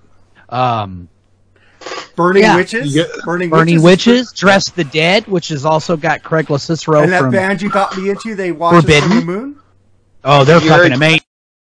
They're awesome. But that's more doom metal. So, you No, know, so, I'm so, about- so is the You witch. guys- So is the witch one that he sent you. That I sent you from Charles. That was the Charles uh, sent. Well, if they're from Birmingham and they play metal, I gotta check them out. Yeah. you know, Black Sabbath are my gods. Anyway, Yeah. guys, Devil's Witches is another decent new band. Yeah, I, I gave you credit for that. I said, "Hey, Charles got me into this band. Check it out because they are Margarita doing. Yeah, you might like them, Mark. Uh, Mike, you I might like like them. witches, and what's the other one? Margarita Devil's Witches and uh, Margarita Witch Cult. Witch Cult. Oh, Guys, ever hear Three Inches of Blood? No, I have. band. Mark Alt. Taylor, have you ever, ever heard of Ghost? They're new and they rule. too. Who? Uh, oh, the computerized uh, vocals. Yeah, sure. Yeah. I like to hear a real singer in that band because the music's So really bad. good. It's like death. It's like death metal. I hear. It's like So- death metal. I hear that, and then the guy comes in. I'm out, and then I fucking, I fucking hear ghost jamming in the beginning. It's like. See, but Mark, you surprised me because a while back, which I still have to do that, but I've got a ton of their music, so it's going to take me a while. But you hit me up about Sepultura, and I'm like, wow, because Max Cavalera has pretty aggressive vocals. Yeah, but they have rhythm and they have like a like they have, Okay, I'm just saying. It, I just want. I'm giving you credit, dude, because that did pleasantly surprise me. I did not expect because I just thought that the vocals would have been way too much for you. I heard I, You know. I heard that I only want to hear the ones with Max. I don't like the new stuff. Yeah, well, that's all I have. Well, I do have their other stuff, but um, yeah, and I'm I'm going to hook you up with Soulfly and Cavalera Conspiracy and all that stuff too. I'm a huge Max Cavalera. I started to I you I will surprise you. I do like aggr- I like Pantera, so I like that type of aggressive vocals. And, but the music has to match. It's like when Ghost is like jamming and a guy comes in and sounds like fucking Robert Smith of The Cure. I'm like, what the fuck is this shit? See, I don't hear that at all. I hear, new wave. of a. It's like new wave metal. I hear I I I I've said it before and I'll say it again. The first time I heard Ghost sonically, I'm like, well, this is like a heavy metal Blue Oyster Cult. But Because to me, Blue Yeah. Oyster Cult's more of a hard rock band than a metal band. But his I know they were considered metal in the '70s, but you know what I'm saying. It's not sterile. His voice sounds sterilized. You know, like they took Eh, I balls disagree, man. I've seen Ghost live several you, times. you guys know how much They're I love fucking new amazing. wave. I don't like my new wave mixing with my metal. I like them separate. it's like okay. He's not new wave guy. So how do you explain fucking? No, never mind. I won't. what the fuck? I'm glad. Yeah. I'm glad all the Ghost fans hate that fucking new EP. I hope the new album sucks just as bad, so you guys could see what I see. you know, No, I, Well, it hasn't happened so far. The original music fucking rules. I know their new material will rule, unlike L- uh, unlike Firehouse. I, I hope like it disappoints you like like fucking Metallica's new album. LA See, that LA fucking Guns. band right there. That's a band right there. You, everybody wants to know why fucking grunge did what it did.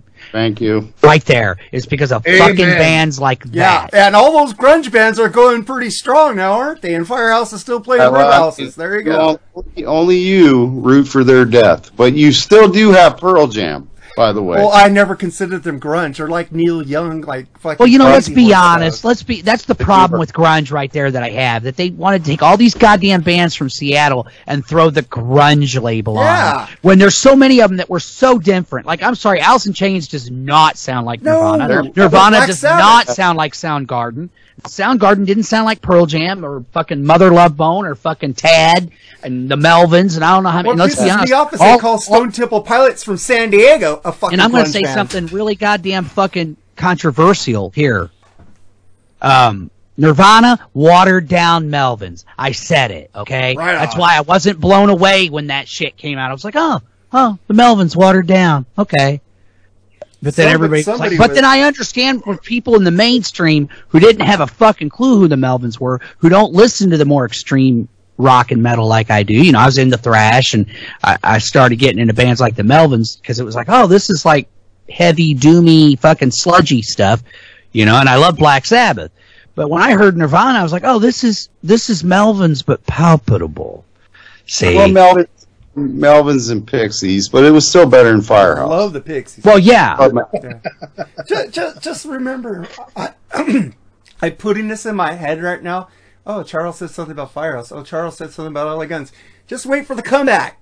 Because I always make a comeback. Because I'm always the one Are you- made fun of first. By the way, I already told you that publicly to the world. At one time, every person gets a way to uh, get under my skin about Oasis. Then we confront it, and then it's over. You can make fun yeah, of Oasis. I, I'm not going to make fun of Oasis because I actually do like them. I got to find another band you like. Oh, Ghost. There it is. right in front of you. dude. and I was making fun of Ghost before I even Doesn't knew bother- who you were, Charles. So Doesn't bother me. just Doesn't ask Jerry. Don't bother me. I know they're genius. You don't. Yeah, I don't. So did did we talk about a little? T- did you talk about? Everybody talked about that last song a little time. Yeah, man, it was the one I picked for some reason. Yeah, I don't know why. it. All right, so you already went. Um, shit. Twilight of the Gods. Yeah, let's I'm- go. I, I know. I'm there, man. Twilight of the Gods, which I picked. So here's Twilight of the Gods on the Freeform Rock Podcast.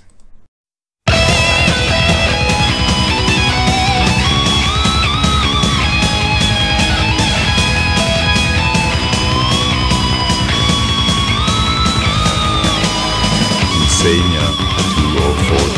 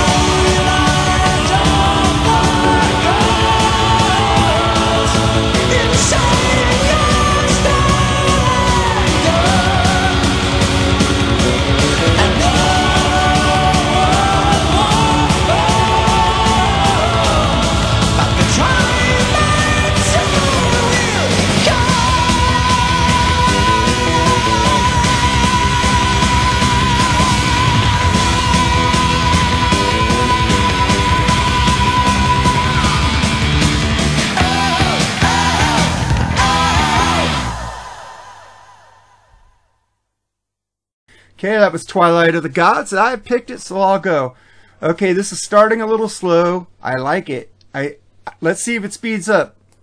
It didn't. Dang, the vocals are amazing. Now this reminds me of like Scorpions, especially the guitars. Like it sounds like the Scorpions to me, and the so- the song structure is totally Scorpions, and it's really darn good. I liked it a lot. So, Mike, what'd you think of it? Okay, Twilights of the Gods. Now I know this is going to sound like I'm putting the song down, and I am not. Okay, so just hear me out. And maybe it's because because I've gotten more familiar with power metal. This is why I say what I say. I said I know this is going to sound like I'm being a dick and being and putting this down, but I'm not meaning it to. This is a typical Helloween track. And what I mean by that is this track has all the hallmarks of what power metal is and what it would come to be. Um, just fucking killer musicianship throughout. Uh, just a, a cool track, a banger of a track. So, I, but it was like I'm listening to it and I'm recognizing all the things that, like I said, that now power metal is kind of known for. And it's like, you know, I can understand why people say these guys are one of the fathers of that subgenre of metal because they totally were. And like I said earlier about power metal, to me, it was taking what Maiden and this and, and, and the Scorpions, great, uh, great, great fucking um, point there, Mark, because I didn't even I didn't even put that down in my writing. I was using Priest and Maiden, but you know what? Scorpions on steroids for Yeah, sure. Sounds like the For sure, the which makes sense. I mean, because Scorpions is probably got to be probably the biggest metal band out of Germany, I would imagine. Um, Yeah, and, you know, I mean, easily. Them and I think Doro, Klaus. the Doro's under them, so No, Yeah. Scorpions, Scorpions. Yeah, don't get me wrong. Warlock and Doro's awesome, and yeah, she's a big deal, no, no doubt about it. But the Scorpions, dude, my God, I mean, they go back, back. and maybe, maybe accept right Yeah, below. except there's another one. Yeah. But not, not to disparage Doro, she's fucking awesome. No, she's awesome. Love her. Uh, hey, you got any Warlock? Yes, Uh, I do. yeah, I do. Mike yeah, I too. need, I, I need Warlock, dude. Big, I keep Oh, getting we are. Come on. That's our. I like Warlock. That's why I said I need it. I want it for myself. like damn. Warlock and Doro. I love her voice. So, fucking hats off. She's still a beautiful woman, man. She doesn't look Very. like she's aged. and she's very so cute. sweet. Um, we had somebody from the station interview her, and she is such a sweetheart, man. Such a nice lady, very She's all- classy. she's all about the metal. Yes, she interview is. Heard her say, "I like metal. I like to Yeah. do metal." and, uh, it's like we get it. We know you love metal, but fucking you're a hottie. But uh, and that's why we love you. You know, I mean, that's what I say. so keep going on your assessment of the song, Mike. basically that was just it. It- It's um um it's just i i- you know like a blueprint of what I think power metal is and what it came to be. Uh, what do you think, guys? Uh, Ch- the star goes last, so Jerry. I agree with you 100%. Mike, exactly what I was going to say. This is a typical Helloween song, man. There's nothing wrong with it and everything good about it, in my opinion. It's got the great vocals, killer ass guitar solos, with creepy, cool spoken words through it. Great bass playing. This is probably where the bass stands out the most, in my opinion, on this album. It's Kiske's, I think it's his best vocal work on this album.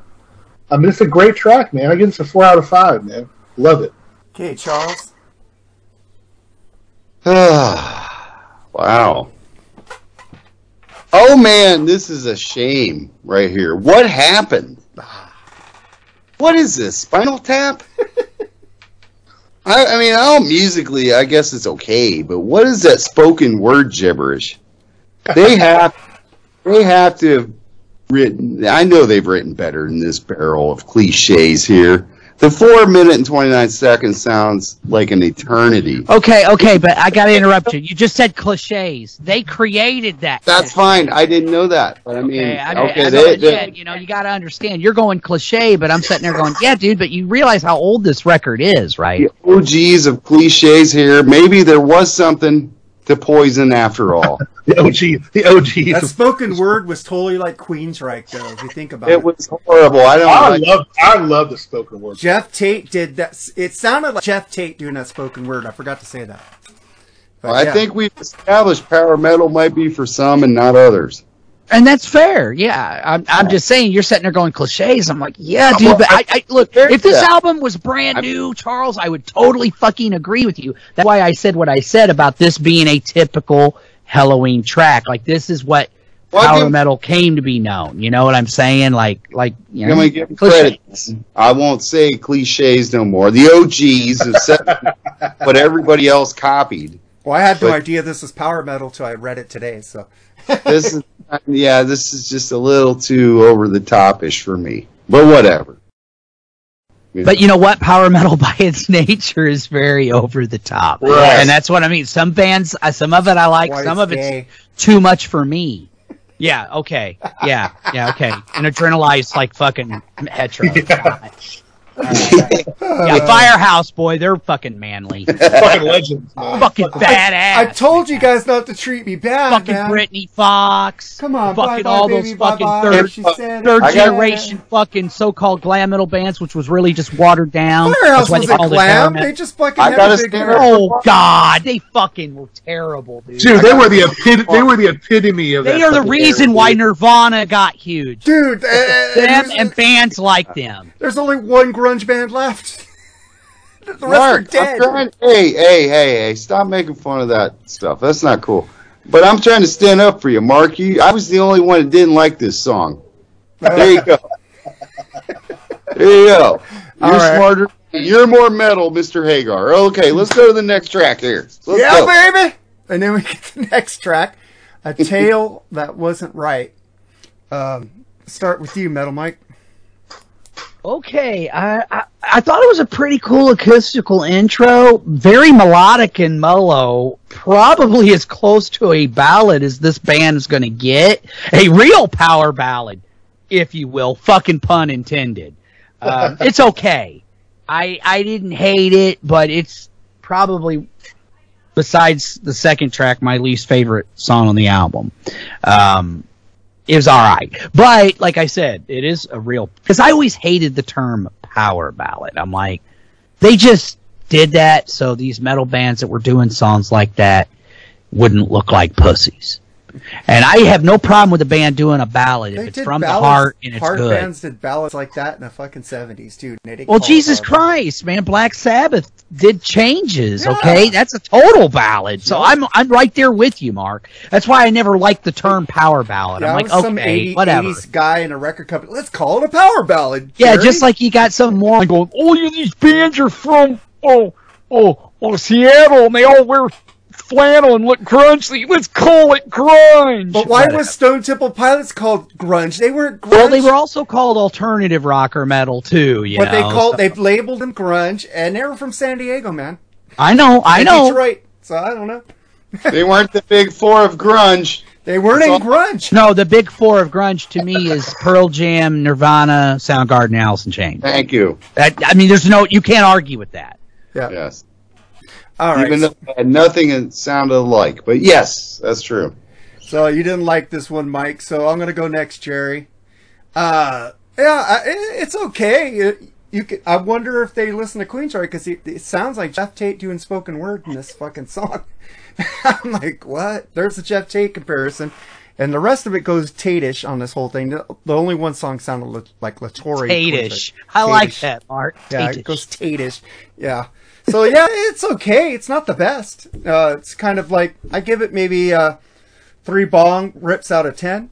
So I like that rating system. so uh, It's right up there with Bill Wayne's chopsticks, and Yeah. of course he changed my he changed it when he talks about me, crab rangoon, because I I'm not a big egg roll roll guy. I'm, I'm yeah. I I I miss Bill Wang, man. Where the fuck is I love him. He, you know what? Uh, him in a- I haven't last heard from him in a week, last time. week he called me. He actually called me while I was doing my show, and we had a good talk. And I love Bill Wayne, man. He rules. Yeah, man. He used to say he likes my uh when I made took pictures at work with the, the chef coat on and the hat. He says you remind me of my egg roll guy.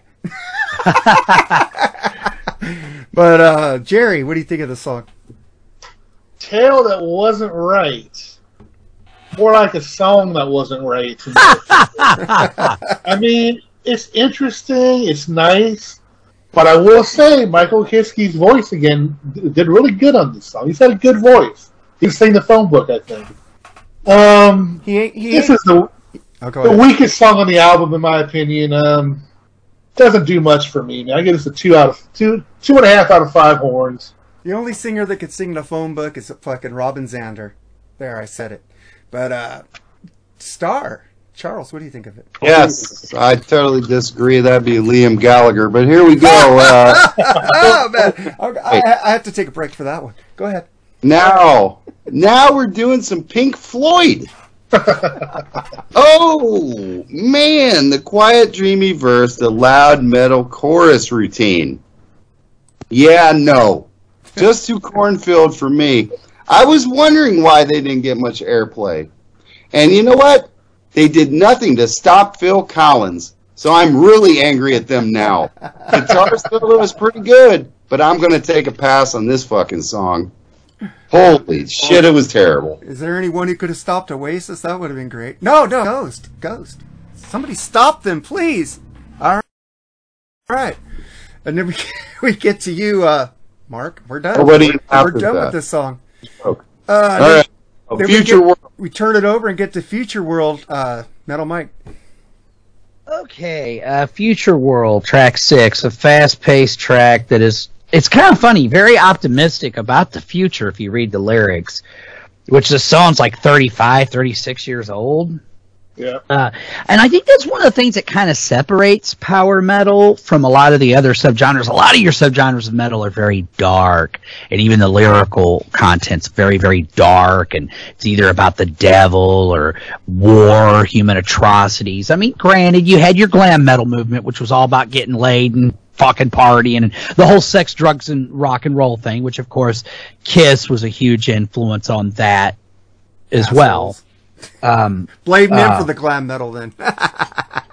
well, you know what? You, you don't blame the people who kind of originated it. That would be like, uh, same with Van Halen. It's like hating on Van Halen for fucking Firehouse. I'm not going to do Fox, that. Britny Fox, man, come on, Britny Fox. sucks. Britny Fox sucked. Thank you. um, fucking Cinderella fucking wannabes. Okay, Yep, so yep, anyway, yep. um, yeah, uh, but that's what separates it. It's very positive, rah rah. Like I think power metal by its nature is very rah rah, you know, and um, it almost makes you want to just like march into battle or something. You know, I don't know. It's like, uh, I, it's an okay song. I, I it's all right. I, I didn't. It's okay. It's it's. I didn't hate it, but um, I didn't really love it either. If that makes any sense.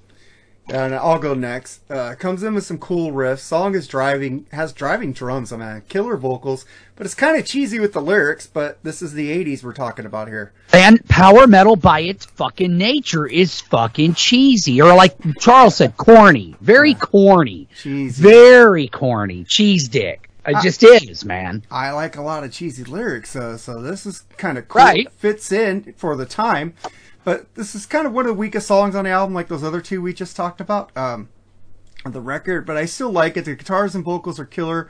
But get rid of those fucking cheesy sound effects, and the gang vocals also don't work for me on this one. So I'm 50-50. Those fucking gang vocals and the cheesy sound effects they were doing in the middle is like, oh, you don't need that shit, Jerry.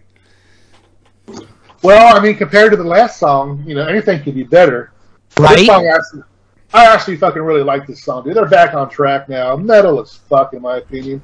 Is it me or do you guys hear a little 22 Acacia Avenue in this song? A little bit in the A what? 22 Acacia Avenue, Iron Maiden. Oh yeah, Yeah, yeah, hear a little yeah, of kind of, kind of, yeah. Well, like I said, to me, a lot of these bands were taking what those bands were doing and and just is on steroids kind of thing, you know. Um, uh, also, I wanted to point out something else because Mark mentioned keyboards earlier. I don't mind keyboards in my rock and metal. I mean, Ozzy's had keyboards almost through his entire Right. solo career. But when the keyboards overpower everything else, that's when I have a problem. It's kind of like when I listened to Brian Davis's show, he played he played some Europe, and I was blown away. I'm like, this is Europe because it reminded me of Deep Purple. And Brian had to explain to me that's what they were really like before Final Countdown. get to the first then they did albums, those dude. records. And then they went back to doing what they did before, and I'm like, well, I kind of like this. Well, they said they. I don't like. I don't really like that stuff. Yeah, What's they- that album called? Uh, there was two of Oh, them. the final countdown and the one after it. Yeah. They were Ugh. they were they were hokey cheesy. I liked it. They are far below my bottom of bottom bottom of my Europe list. I actually start from the first But album. do you agree with the Deep album. Purple analogy? Like that's what Yeah, it reminded me. I, have been that's what when I explain uh, Europe since 2004. If you like Deep Purple, if you like Led Zeppelin, if you like the bluesier type of rock, this is Right. what Europe is doing now. If you like that, go back to the first two albums. This is what they were before the record company made them cheesy. It was the record company's Carrie- fault. Europe Carrie- admitted that. Unforgivable sin. No. The record Carrie company- is unforgivable. What? What? Charles? Carrie. Carrie- The song "Carrie" is an unforgivable sin. It's horrible. Well, it's they fucking don't awful. sing ballads like that anymore, man. That that was the record company's influence on the band, man. They wanted that shit. They they succumbed to the record company. One thing that Rush never did. They told them to make smaller songs, and what they do, they came out with 2112. Record company said, "Oh, we're leaving them alone now because fuck that album be- became a hit." You know, Europe should have stood up for themselves. These bands in the 80s should have said, "Fuck you, record company," but they were afraid to because they were getting paid. Well said, Oh, Mark. oh. Yeah. Yeah. Sorry, I went on a metal rant, ti metal mic rant there. Hey, you're But I agree with you. I mean, there's a lot of bands that went that way. You know, it's like, oh, they wanted it.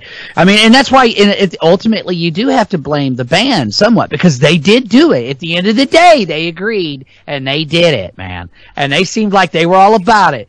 Just like old Jani Lane with the cherry pie, didn't want to cry about it later. It's like, nah, motherfucker, you were all about the cherry pie when you made the fucking video and you're banging the hot blonde and you're selling lots of records. That song you were killed him, all about the fucking cherry pie. That song See, I- killed him. well, I again, they were a band that just didn't grab me. Uncle man. Tom's like, Cabin was amazing. That's what the album was supposed to be called, by the way. I know, I know it was. I know all about the history, but I'm just telling you. At the time, I didn't even give Warrant a fucking look, man, because by that point in time, I had gotten disillusioned where the whole L.A. Sunset Strip scene was going, and I was getting into the heavier stuff, you know. So, and that's that, that's just me, you know. Dog, I mean, I Dog like my metal Dog is their fucking metal. masterpiece, dude. When they It- got away it- from I, record I, we actually reviewed that album, and there was some tracks I actually liked, and I never thought I'd ever say that about a Warrant, uh, Warrant ever. Um, and I will say this: some of the guitar work on Uncle Tom's Cabin's pretty fucking good. But who played guitar on that album? we did. I heard things that CC played guitar at Cherry Pie, so I don't fucking know who's on Oh, I don't know But- either. Right. Yeah, he did. But uh, the star, your turn, man. What are we on? Future World? Yeah. Yeah. All right now. Okay, man. Uh, this is uh, more like it. Even though I kind of think the singer sucks, uh, I can get with this one though. Uh, I love the riffage. Kick-ass drums here. Uh, like I said, I can look past the singer blowing notes left and right. Uh, could be that maybe that there was only been one decent song so far for me. Uh, that maybe I like it because of that. But man, there is something.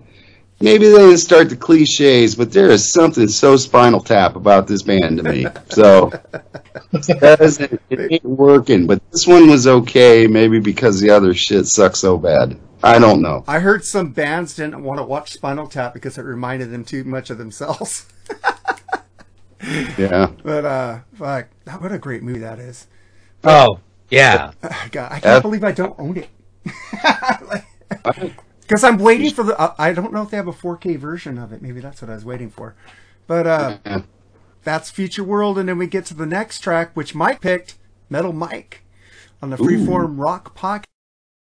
He picked the longest song on the album, by the way, Halloween, the title track, the title track of the band, I guess, on Freeform Rock. No, no, they're oh, Halloween. Halloween. The song's called Halloween. Oh, they're Halloween. Oh, I'm saying it, their name wrong. I thought they were just Halloween. They're No, Halloween. Halloween. Oh, it's with an E and not an A. Yeah. Ah, God ah, dang, I'm dumb. All right, so here's Halloween from Helloween on the Freeform Rock Podcast.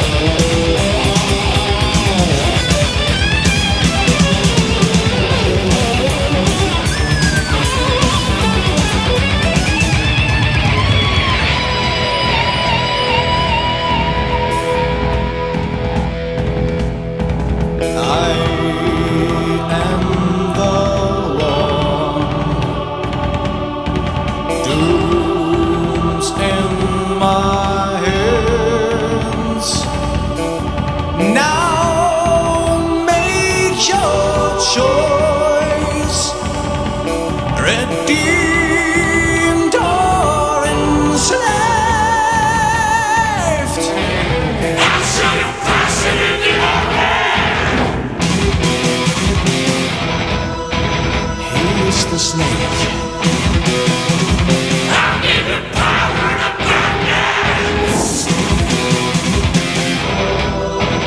He's the corrupted man.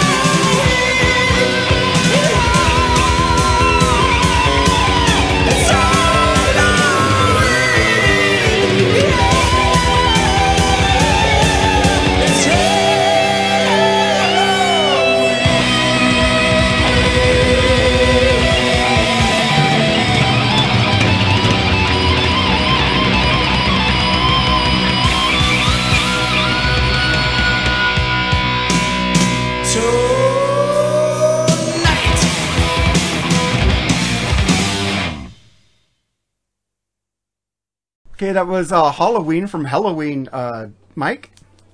All right, man. Um, this is my favorite fucking track off the album. Um, it's just 13 minutes, 18 seconds of fucking awesomeness. It's just so fucking epic with the the ominous intro. Plus, Halloween's my favorite time of the year. So I remember when this record came out. Even then, it appealed to me because um, autumn always has been. The- you know, Halloween's my favorite holiday of the year. Autumn is my favorite time of the year, followed closely by spring, and then summer. I mean, I don't mind summer if you're in a good climate, but I live in Satan's armpit. You know, it's not as bad as living in Satan's taint like New Orleans, but the fucking humidity is horrible. Um, so summer and winter can kind of lick my taint a bit, you know. Um, but back to this the musicianship's just fucking top notch everyone here's at the top of their game and michael's just fucking killing it on vocals. And i also love if you listen to the lyrics the whole charlie brown and great pumpkin reference. I thought that was funny as hell. Um, this track just encapsulates everything i love about halloween. As a kid and kai and Michael's guitar solos are just incredible. They're just fucking incendiary. I have always been a sucker for epic tracks. You know, Into the Void by Black Sabbath, closing track. The Writ by Black Sabbath. Diary of a Madman. You know, um, uh, Shame on the Night, Dio's closing track. You know, I just, I've always been a, uh, not just closing tracks, but just always been a sucker for epic tracks, Yeah. man. And, um, Diary of Madman's one of the best. oh, fucking right. Fuck and, yeah. and to me, this track definitely delivers on that. You will. Be I also, on, you will be on that review, by the way. Oh hell yeah! Um, I also love how the song starts out lyrically about the innocent and positive aspects of Halloween, but as the song progresses, you know, the fun part of it, the dressing up, going trick or treating, and all that. But as the song progresses, the subject gets more and more dark and evil. I just think it's a fucking phenomenal track, and the outro soloing by Kai just rules uh, I just the whole make your choice. It's hell or paradise. And I know it's cheese dick. I know it is because power metal by its nature is, but I I fucking love this man, and I do. I like cheese sometimes. So there you go. Uh, let me get. That's why I picked the track. Yeah, nice, nice pick, dude. I would have picked it if you didn't, because we and you are both suckers for long tracks. yeah, we like the epics. Um, Cherry. What a fucking banger of a tune, man. This is actually the song that gave me the idea to review this album. It's been on my playlist forever. Holy shit, I, I swear to God, I have this written down just like you said, Mike. 13 minutes of fucking awesomeness, dude. This is a fucking great tune. I love, love the changes in it, man. Top notch musicianship, man. Five out of five horns. I love this fucking song, dude. All right, now let's hear uh, Charles just Well, shit Charles all over goes it. last. Charles goes last. Remember, he's, he's the he's the star. so- I, I I know I know. I'm just I'm just Okay. And it, it starts off all Sabbathy doomy. Let's let's see where it goes from here. And then it kicks into gear. It's totally a Queensryche song. It sounds like fucking Queensryche would have done this. Dang, this song is so epic. Instant metal classic for me. Dang, this is Queen of the Reich type vocals. Wow, thought Geoff was the only one who could do that. Fucking so much metal goodness. That bass is doing some killer shit while those guitars are smoking fucking the house. Just smoking, dude. Shit. He even does he even does the fucking uh, talking parts like Je- Geoff Tate. This is fucking wow. I'm like flabbergasted how good this song was. Uh, you know, it's funny you keep mentioning Queensryche because Queensryche is very much considered a progressive metal band, and I do agree with that. But they're very, they got a lot of power metal elements. It's probably why my nephew Especially Kane Wa- loves Rage them so Order. much. Rage for Order. Yeah, but I mean, you know, uh, of course, I feel that their masterpiece, hands down, is Operation Mindcrime. But that's another discussion the for best another. rock al- opera ever, Jerry. Wrong. In my mind. Wrong. Yeah, It's one of them. he knows it's one of them. No, but It's I say that, of that, 'em, man. and people lose their shit. I said, I said it's my favorite rock op- opera of all time. Then fucking uh, Pink Floyd. I put Pink Floyd number two. Doesn't mean I don't love the Wall. It means there's some slow parts in the Wall that it's not too cohesive for me. The fucking Mindcrime just flows from the beginning to the end. There's no stopping it to me. It just it's just a masterpiece of the way it just the flow of the album so much better than the Wall for me. But we're not talking about the Wall. Well, here we go. Why don't we do this? Wall's greatest rock opera. Operation Mindcrime's the greatest metal opera. And we'll just you, leave it you at could that. do that. Fair enough. You could do that because I, I I haven't heard a metal band do that since. Not even Maiden. I'm sorry. Yeah. I, I love Maiden's rock operas, but fuck. Uh, this, I Charles, what do you think of Halloween? Yeah, I mean Sergeant Pepper's Lonely Hearts Club, man. Piece of shit. Okay, Yeah, here we go. but but Oh that- no no no no! But, but, but that's that not really a rock opera. That's a fucking Uh, uh, theme the album. original. Doesn't really tell a story has like with- fucking Operation Mindcrime. it has does. within without you, dude. That takes it out of the conversation. No, it doesn't. That song's great. Oh, All right, here we go. Halloween, right? yeah. I do like the wall better than what you was talking about. Uh, I know everybody does. Halloween. Well, I mean, what does this magnificent record? What was it missing? A 13 plus minute epic. Love the sarcasm. Of course. and against the odds, they pull it off. Oh wow! I'm flabbergasted. I mean, how can they fuck up the shorter song so goddamn bad and be just as fuck? Well, I've always felt like Helloween's best stuff has been more of their epic stuff, yeah. and as they go as they progressed with their albums, and I'm sure Jerry will. You know, I know you haven't listened to their entire discography, but No. you would agree with that, wouldn't you? That that they did do a lot of longer, more Yeah, actually, the, you know the Keeper of Seven extravagant Keys- tracks. Yes, Keeper of the Seven Keys Part Two is actually has a lot longer songs on it. What's For sure. Yeah, they pull off this long, complex song. I'm going to guess this is what they were good at. And this is the best Yeah. song fucking album to my ears by a large margin. It's absolutely amazing to me because everything on this song rules. I wish the rest would have been this good. Maybe you'll like the second record better, Charles, if you guys ever review it, Oh, yeah, because you're- you're it's more like this. It's Oh, yeah, more like be- this, wouldn't you say, Jer? Yeah, that's gonna. I think it's. I like. I like the second one better myself. I it is a better record. Yeah, that's this a few song months away. fucking rules. This is one of my all-time favorite. Best track on the album. Yeah. By far. All right then. Fuck yeah. All Here I right. was worried. I'm like, man, if Charles didn't like it, is he gonna like this? But Yeah, this, this sounds like old stuff with the other guy. I wonder if this guy's gonna like it. You never wonder if I'm gonna like it. Whatever. It was well, a I kind of know your taste though, Mark. You by do? this point in time, you know, like I, I, I think so. I mean, that, not that you don't surprise me sometimes because you do, um, but I would say, you know, like I mean, obviously, I think you're going to like a song like this because you're a Queensryche fan. Okay, you love progressive rock and metal. Rush is your all-time favorite band. Hello, you know, so you like the longer, more epic stuff. So it doesn't really surprise me that you like That's why I like the Maiden stuff. And I was not shitting on fucking Sergeant Pepper, by the way. That to me is not a rock opera. That is more of a thematic album. album. concept album. It's not the same thing. A rock opera tells an What about actual Tommy? story. What about Tommy? Tommy's- Tommy is a great rock Tommy's opera. a great and album. definitely. So, so is the other one they did.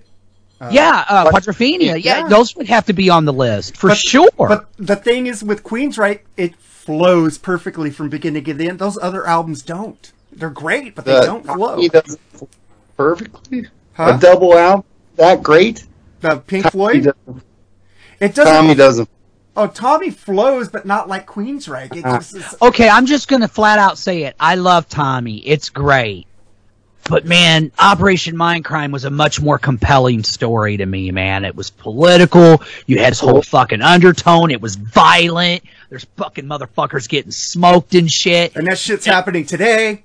and it fucking appealed to me. It, it, it, you know, like I love The Wall. It's my favorite Pink Floyd album ever. Okay, um, but there's some parts of it where it, it's The Wall is more open to interpretation because you don't quite know. And I'm talking the album. Now, once you see the movie, you kind of understand it even a bit more. And I love The Wall, so I am no way. I mean, fuck, dude, Tommy, Quadrophenia, Sergeant Pepper's, dude, yeah, great. It's not my favorite Beatles album, but it's dude. Sergeant Pepper is where that album is what made people kind of gravitate to what is now called album oriented rock, which is kind of went on the wayside. Now it's all about singles again because we live in the digital age.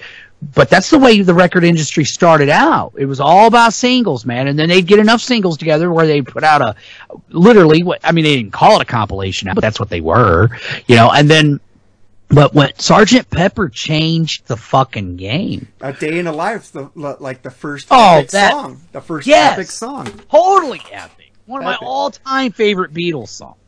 Yeah. Hey, I love me the some Beatles. And No- fucking don't Last in Line ruined it.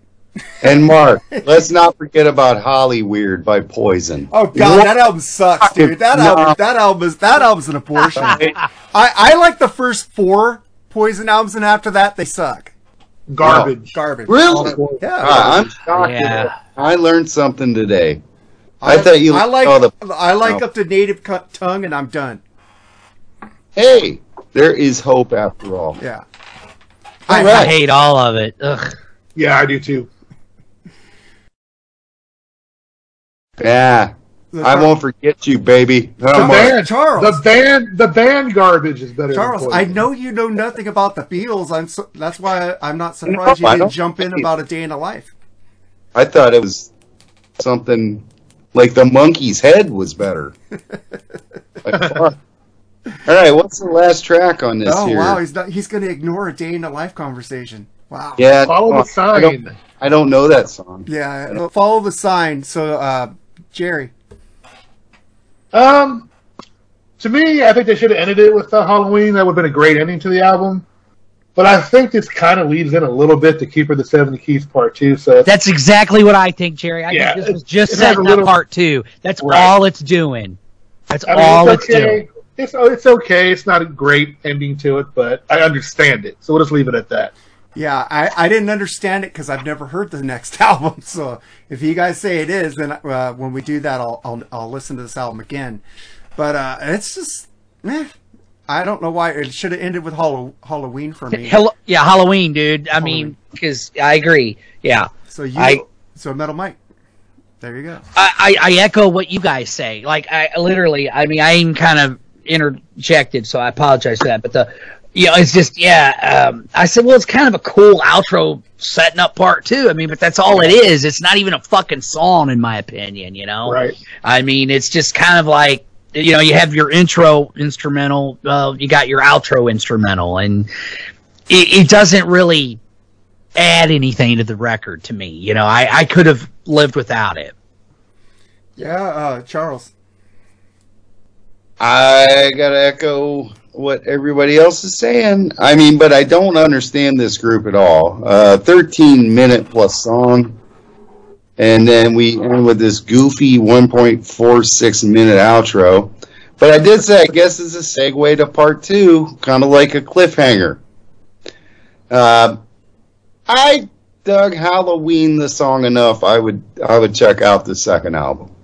It's all Well, about well, like I said, I think that's going to have more. If you like the song Halloween, Keeper of the Seven Keys Part Two has got way more like more epic, longer stuff. Because making I think want to listen to that now. I, I That's think the, title, that, the title track. Helloween was kind of finding their niche with the this album and the first one, where they didn't, in my opinion, truly become Helloween until Keeper of the Seven's Key Keys Part Two. But I understand why you guys picked this record, and well, Jerry, I should say, picked this record. And, and like I said, man.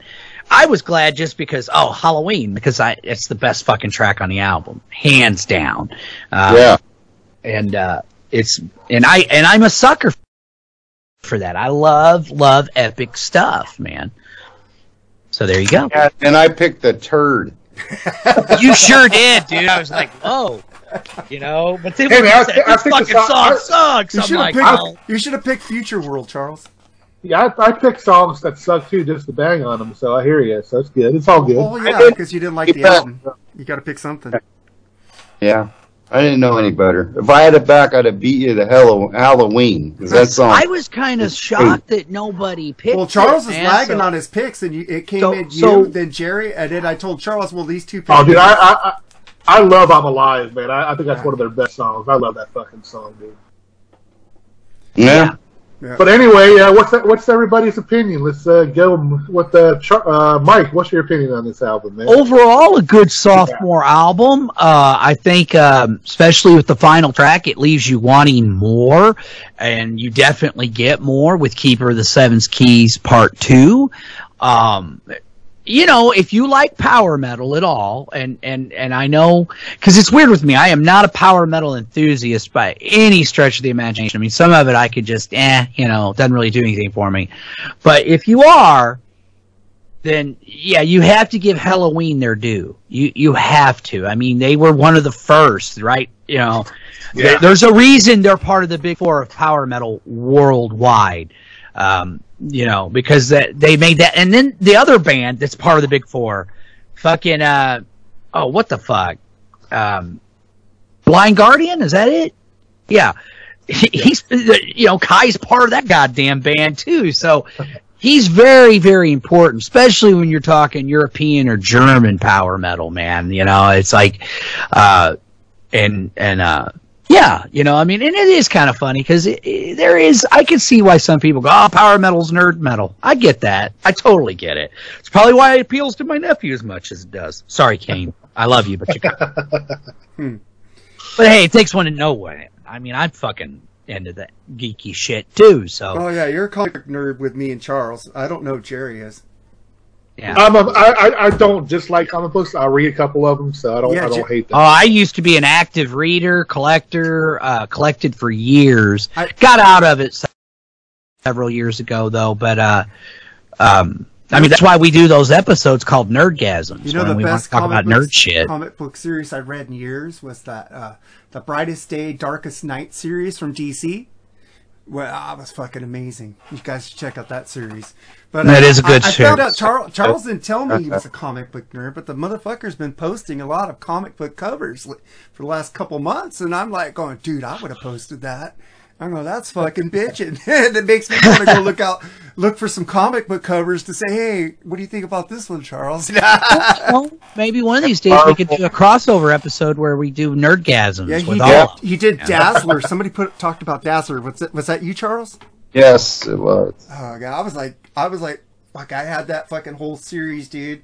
Sold it for for Oh, for tapes. overall, I'm Marvel. Overall, I'm Marvel, except for Batman. That's my favorite. I, I love them both, but I'm a big fan of Image as well and Dark Horse. Like I said, I was really into the whole comic book thing, so I I love them all. Superman is my favorite.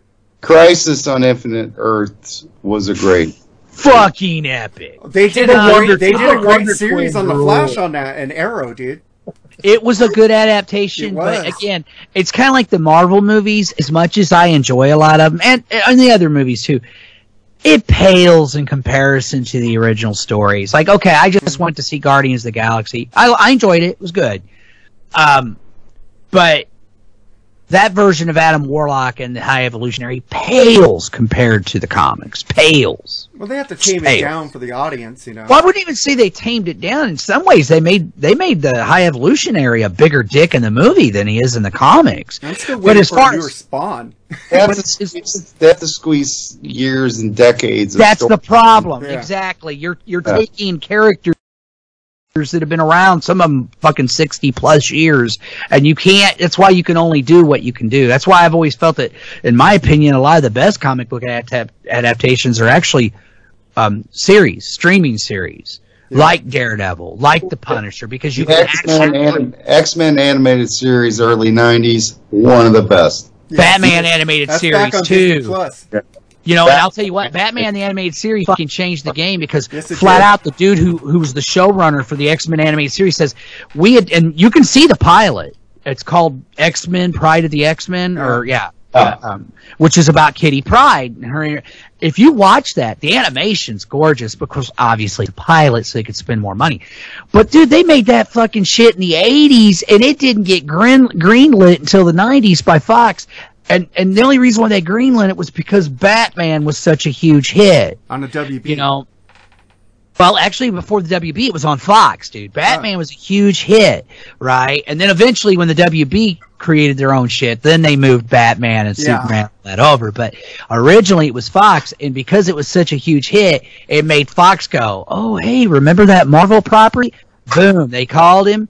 X Men gets greenlit, and the rest is history, man. So to me, I just think that a lot of times it works better. Like um, even the the um, uh, the, the Marvel um, shows that are on, I, I just think that because you can devote more time to character development. Yeah. You know, um, and, and comic books are a serialized form of fiction. They are series, so it, it makes more sense. I would like to see that happen with, you know, it's not going to, but I would love to see a, s- an, a live action Spider-Man series or a live action Batman. They had that in the eighties. Stream it. They had a Spider-Man. Yeah. It was okay. Image. Pretty shitty. But I- but, uh, but what do you, what did you think about the original Spider-Man animated series? I thought that was really good. oh, from the nineties? No, where it goes Spider-Man, Spider-Man. Oh, It was the first couple seasons. They got rid of all the real villains, though, as time went on, and then it was Yeah. all weird robot. It, it, it, it was what it was. I mean, you're talking about it at a time the animation was terrible. It was a time when animation was at all time low because everybody was just, you know, I, I guess it just cost so much money. Um, it put Spidey on the map in the public conscious, you know, and you got to remember when that series came out, Spider Man wasn't that old of a character. By that point in time, he'd only been out maybe four or five years. So the importance of the original Spider Man series, as far as to the character, and and his it was huge, you know. Um, as far as quality though, it's it's painful for me to watch. I'm just like, oh, How about the Fantastic Four one? again, Yeah, same thing. Most of your fucking Hanna Barbera, I thought were the Super Friends, which was like a Oh, fucking watered see- down see, version of Justice my, League. This is my thing, the Super Friends, man. I love. Oh, I I watched them too, but I remember as a kid. ABC cartoons was my thing until the Smurfs went on it. I went to NBC. for me, Smurfs were on NBC. That's what I said. Until then, I went to NBC because the Smurfs. ABC had No, the I thought Friends. I thought Smurfs was NBC, dude. It's on NBC. Yes. Yeah, that's what I said. I said it, I watched Friends. ABC cartoons until the Smurfs came on NBC. Oh, and then you started watching the Smurfs. Yeah, and then oh, I gotcha. hated the Snorks though. Fuck the Snorks. Oh, you like the Smurfs? I like the Smurfs. Ugh. So, so I'm gay. Okay, I'm sorry. Dragons. Dungeons and Dragons was a great cartoon. That- Dude, man, that- that- Transformers, that new movie Transformers, Thundercats, those are cool shit. Oh, I hated Thundercats. I love Oh, Transformers. Bugs Bunny Road Bugs Bunny Roadrunner show fucking rule. Voltron. Tom and Jerry. Tiger. Are you guys going to Oh, watch dude. the Married with Children animated series with all the original actors doing the voices? I check it out. Is, yeah, it, is it done already? Because I know Christina's in It- pretty. she uh, said that she bad retired from acting except for the voice acting for that show. Oh, okay, good, Yeah. cool. Doesn't she have like MS or some Yeah, crazy she's been bad. shit? Poor little Yeah. thing. God, she was man. my first love, man. This sucks. oh, mine She's too. I love She's her. our age, dude. I know, dude. I, I, know. thought she was older. Oh, she, than me. yeah, I mean, I mean, she had that breast cancer, and then she had to get the reconstructive surgery, and now this shit. It's like fuck. Hey, man. Christina Applegate, we all love you, man. We want you to get through this. Uh, but uh, you're well. You did your final uh, thing on this album, Charles. Uh, Jerry, what's your? You already said your final thing, Jerry, right? No, not really, but Go for cool. it. Um, yeah, I was gonna say, you know, I, I I love this band. I know they're not for everybody. Um, I'm like I said, I'm not uh, experienced with them past the mid '90s, so maybe they've turned into metal maestros. I don't know. If anybody out there can introduce or point me to some good newer Helloween albums, I would appreciate it. But uh, yeah, I mean they're a cool band. They're cool band. That was the band I grew up listening to, friend. Uh, oh, Well, Jerry, you went out. Yeah, I mean, he he he was sounding like a robot to me, man. Origato, Mister. Roboto. how's that? Is that better? Yeah, we hear you now. You were like, God, I Were you walking away that. from the mic? That No, I was kind of I was kind of leaning back. But anyway, this is one of those albums that you know I, I grew up you know partying friends with. Man, it's just it just grew on me, man. I just think I just wanted to keep this uh, memory of this album alive. Um, like I said, I know it's not for everybody, but I really enjoyed this album. I can't, I can't wait to do the second one, which I think is actually much better than this one. Yeah, this is uh this is the first time I heard this album. Uh let's see. I give it seven and a half bong bong tokes, uh or bong hits. This is fucking a good album. I like it. My first introduction to them. I kind of want to hear the second one because of that last song on it. But then we get to you, Charles. Uh, if it wasn't for Halloween and the first two songs, I would have been like, "Fuck this." But that Halloween saved it for me. It is an epic track, It isn't is. it? It's just Like like, awesome. fuck, man. Yeah, it's like two or three songs in one. I mean, as I far- know. Yeah. Yeah. So Looking it at saved for me because the rest of it, yeah. But uh, if if that second one is anything like that Halloween track, I might enjoy it. Well, the Collector's Guide to Heavy Metal give it a 9 out of 10. Metal Hammer 6 out of 7. Rock Hard 9.5 out of 10. All Music gives it 4.5 stars. And uh, Blabbermouth is 10 after 10. 10 of 10. So this album is well received by all the critics. But did it chart? Did it, let's see, it does have a chart thing here. It did chart in the US at 104. But in Finnish, it was number 10. German, number 15. Japanese, 58. So worldwide, it did pretty well. And Swiss album's 18, so it's it's a yeah, pretty metal, popular album. me- metal outside of the United States is a totally different animal, man. they love their fucking, they love their metal outside of the United States. Dude. But in '87, it charted at 104, 104. We know what was coming out in '87. so Really, the album, the album that broke them big was the next one, The all over, even in America. Yeah. Like I Want Out, they played I Want that Out. on fucking MTV uh, Head, Headbangers Ball all the time, man. And it Dr. is a Stein. catchy fucking tune. Yeah, Doctor Stein, of course. You know the title track. Yeah, that's the epic one on the next one. I think. Yeah. Yeah. And then we get to uh, our tracks of the week, man. Uh, Mike, you picked a band you, I talked about a little earlier in this episode. Yes. Watch Us from the Moon on the Fields of the Moon. Explain this song for the people out there because they need to be. Well, it's the opening track to their new album, which the album is uh, called Cosmic Chronicles. The Act One, The Ascension, and basically this whole band, they're very theatrical. I mean, I swear to God, first time I saw a picture of them, I thought, man, and I said it in an interview with them, you guys look like you stepped out of the fucking Mos Eisley Cantina from Star Wars to me, man. Um, it tells a story. They even have an accompanying comic book with it. He gave me the last edition of the original comic. They are doing a revised version because here's the thing. They have an EP before this called Moon Doom, but different lineup. Almost completely different lineup. Shane 13's pretty much the creative leader of the band. I think he writes most of the music, if not all. Um, they got two female singers now, and uh, just yeah, I mean, I I love them, man. I mean, there's another band that's kind of a stoner rock, uh, psychedelic stoner rock metal band called Ruby the Hatchet. So I hear a little because of the female singers. I hear a little bit of that, but it it, it it's Pink, Pink Floyd meaning Black Sabbath with having the girls from ABBA sing. That's what it sounds like to me. Cool. I fucking love them.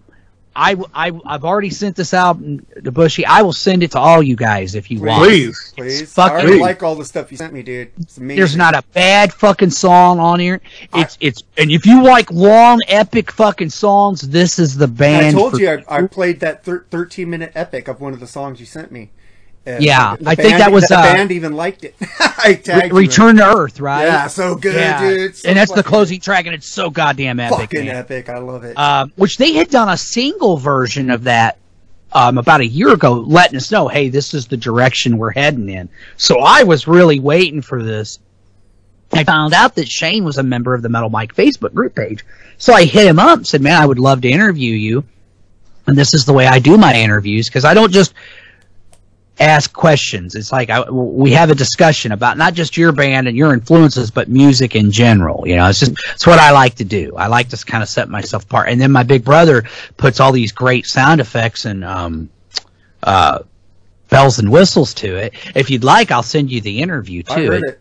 out beautifully. Well, we got a newer version of it because I'm going to put one on the podcast for Oh, okay. uh, to give Bushy a. Um, so you know, but if you want, I can send you the uh, the interview, guys. It's pretty cool. It, I mean, because it's a pretty long interview, man. But it's us just talking and then.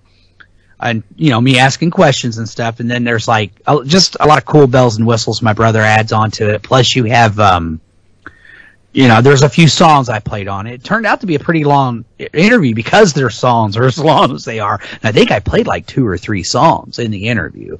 So, um, because that's the one way if you ever want to get at, you know, like, hey, you can only play so many songs by an artist. If you pre-record your shit and just put tribute to Rush or whatever, you can get by with playing more than three songs because metadata is only going to have TMS tribute to Rush. They're not going to know exactly what that is. Yeah.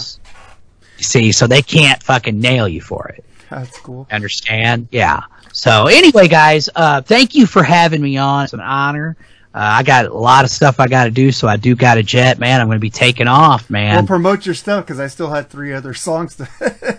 Oh yeah, by all means. I'm sorry. Uh, yeah, of course, the Metal Mike Show. I'm on there every Friday night with Bildo for Real Dough at thatmetalstation.com. And but I'm taking two weeks off. Uh, next Friday and the Friday after, I won't be there. I think Samuel said he might fill in one.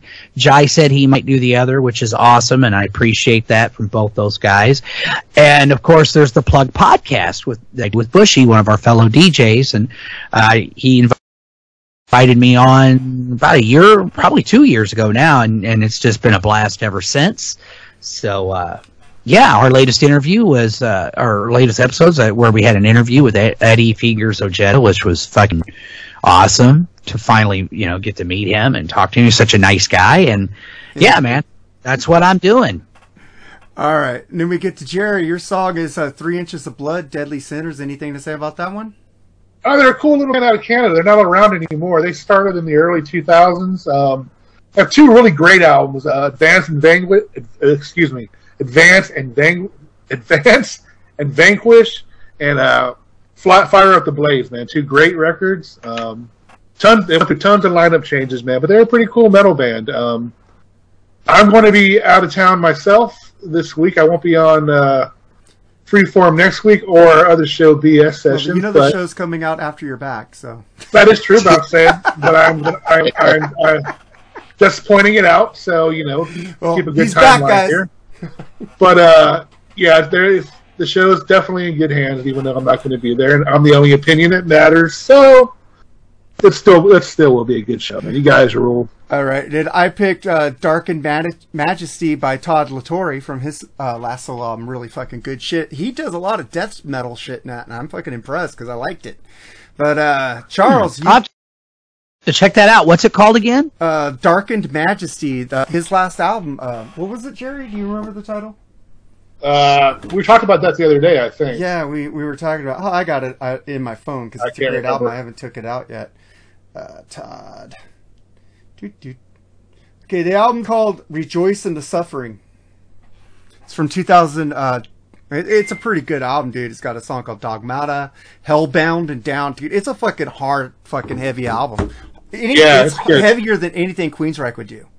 Yeah, it's pretty. He says he good. keeps his Queensryche stuff to that, and he does his solo stuff will be a lot harder. I'll have to check it out, Yeah, man. re- I'll send it to you, dude. Great album.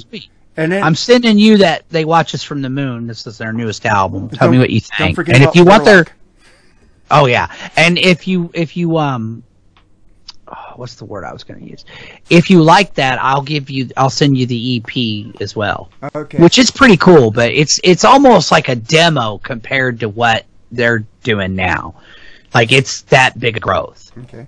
Then Charles, we get to you. You picked Judas Priest, classic, Unleashed from the East track, Exciter. Anything to say about that one, man? Fuck yes! Probably one of the greatest live albums of all time. And man, what a track, right? Fucking amazing. I play. This is the track I go to when I play on thatmetalstation.com. I go to the live shit first. Fuck yes. You Fucking brutal too, man. Fucking brutal. It's awesome. Man, I saw him do it live. He still can do it. It's guttural, guttural as hell. Ah! I'm like, fuck yeah, Rob. You still got it, brother. Fuck, mine, I got in this band in the early 90s. You guys got into them a lot earlier, so I fucking love it.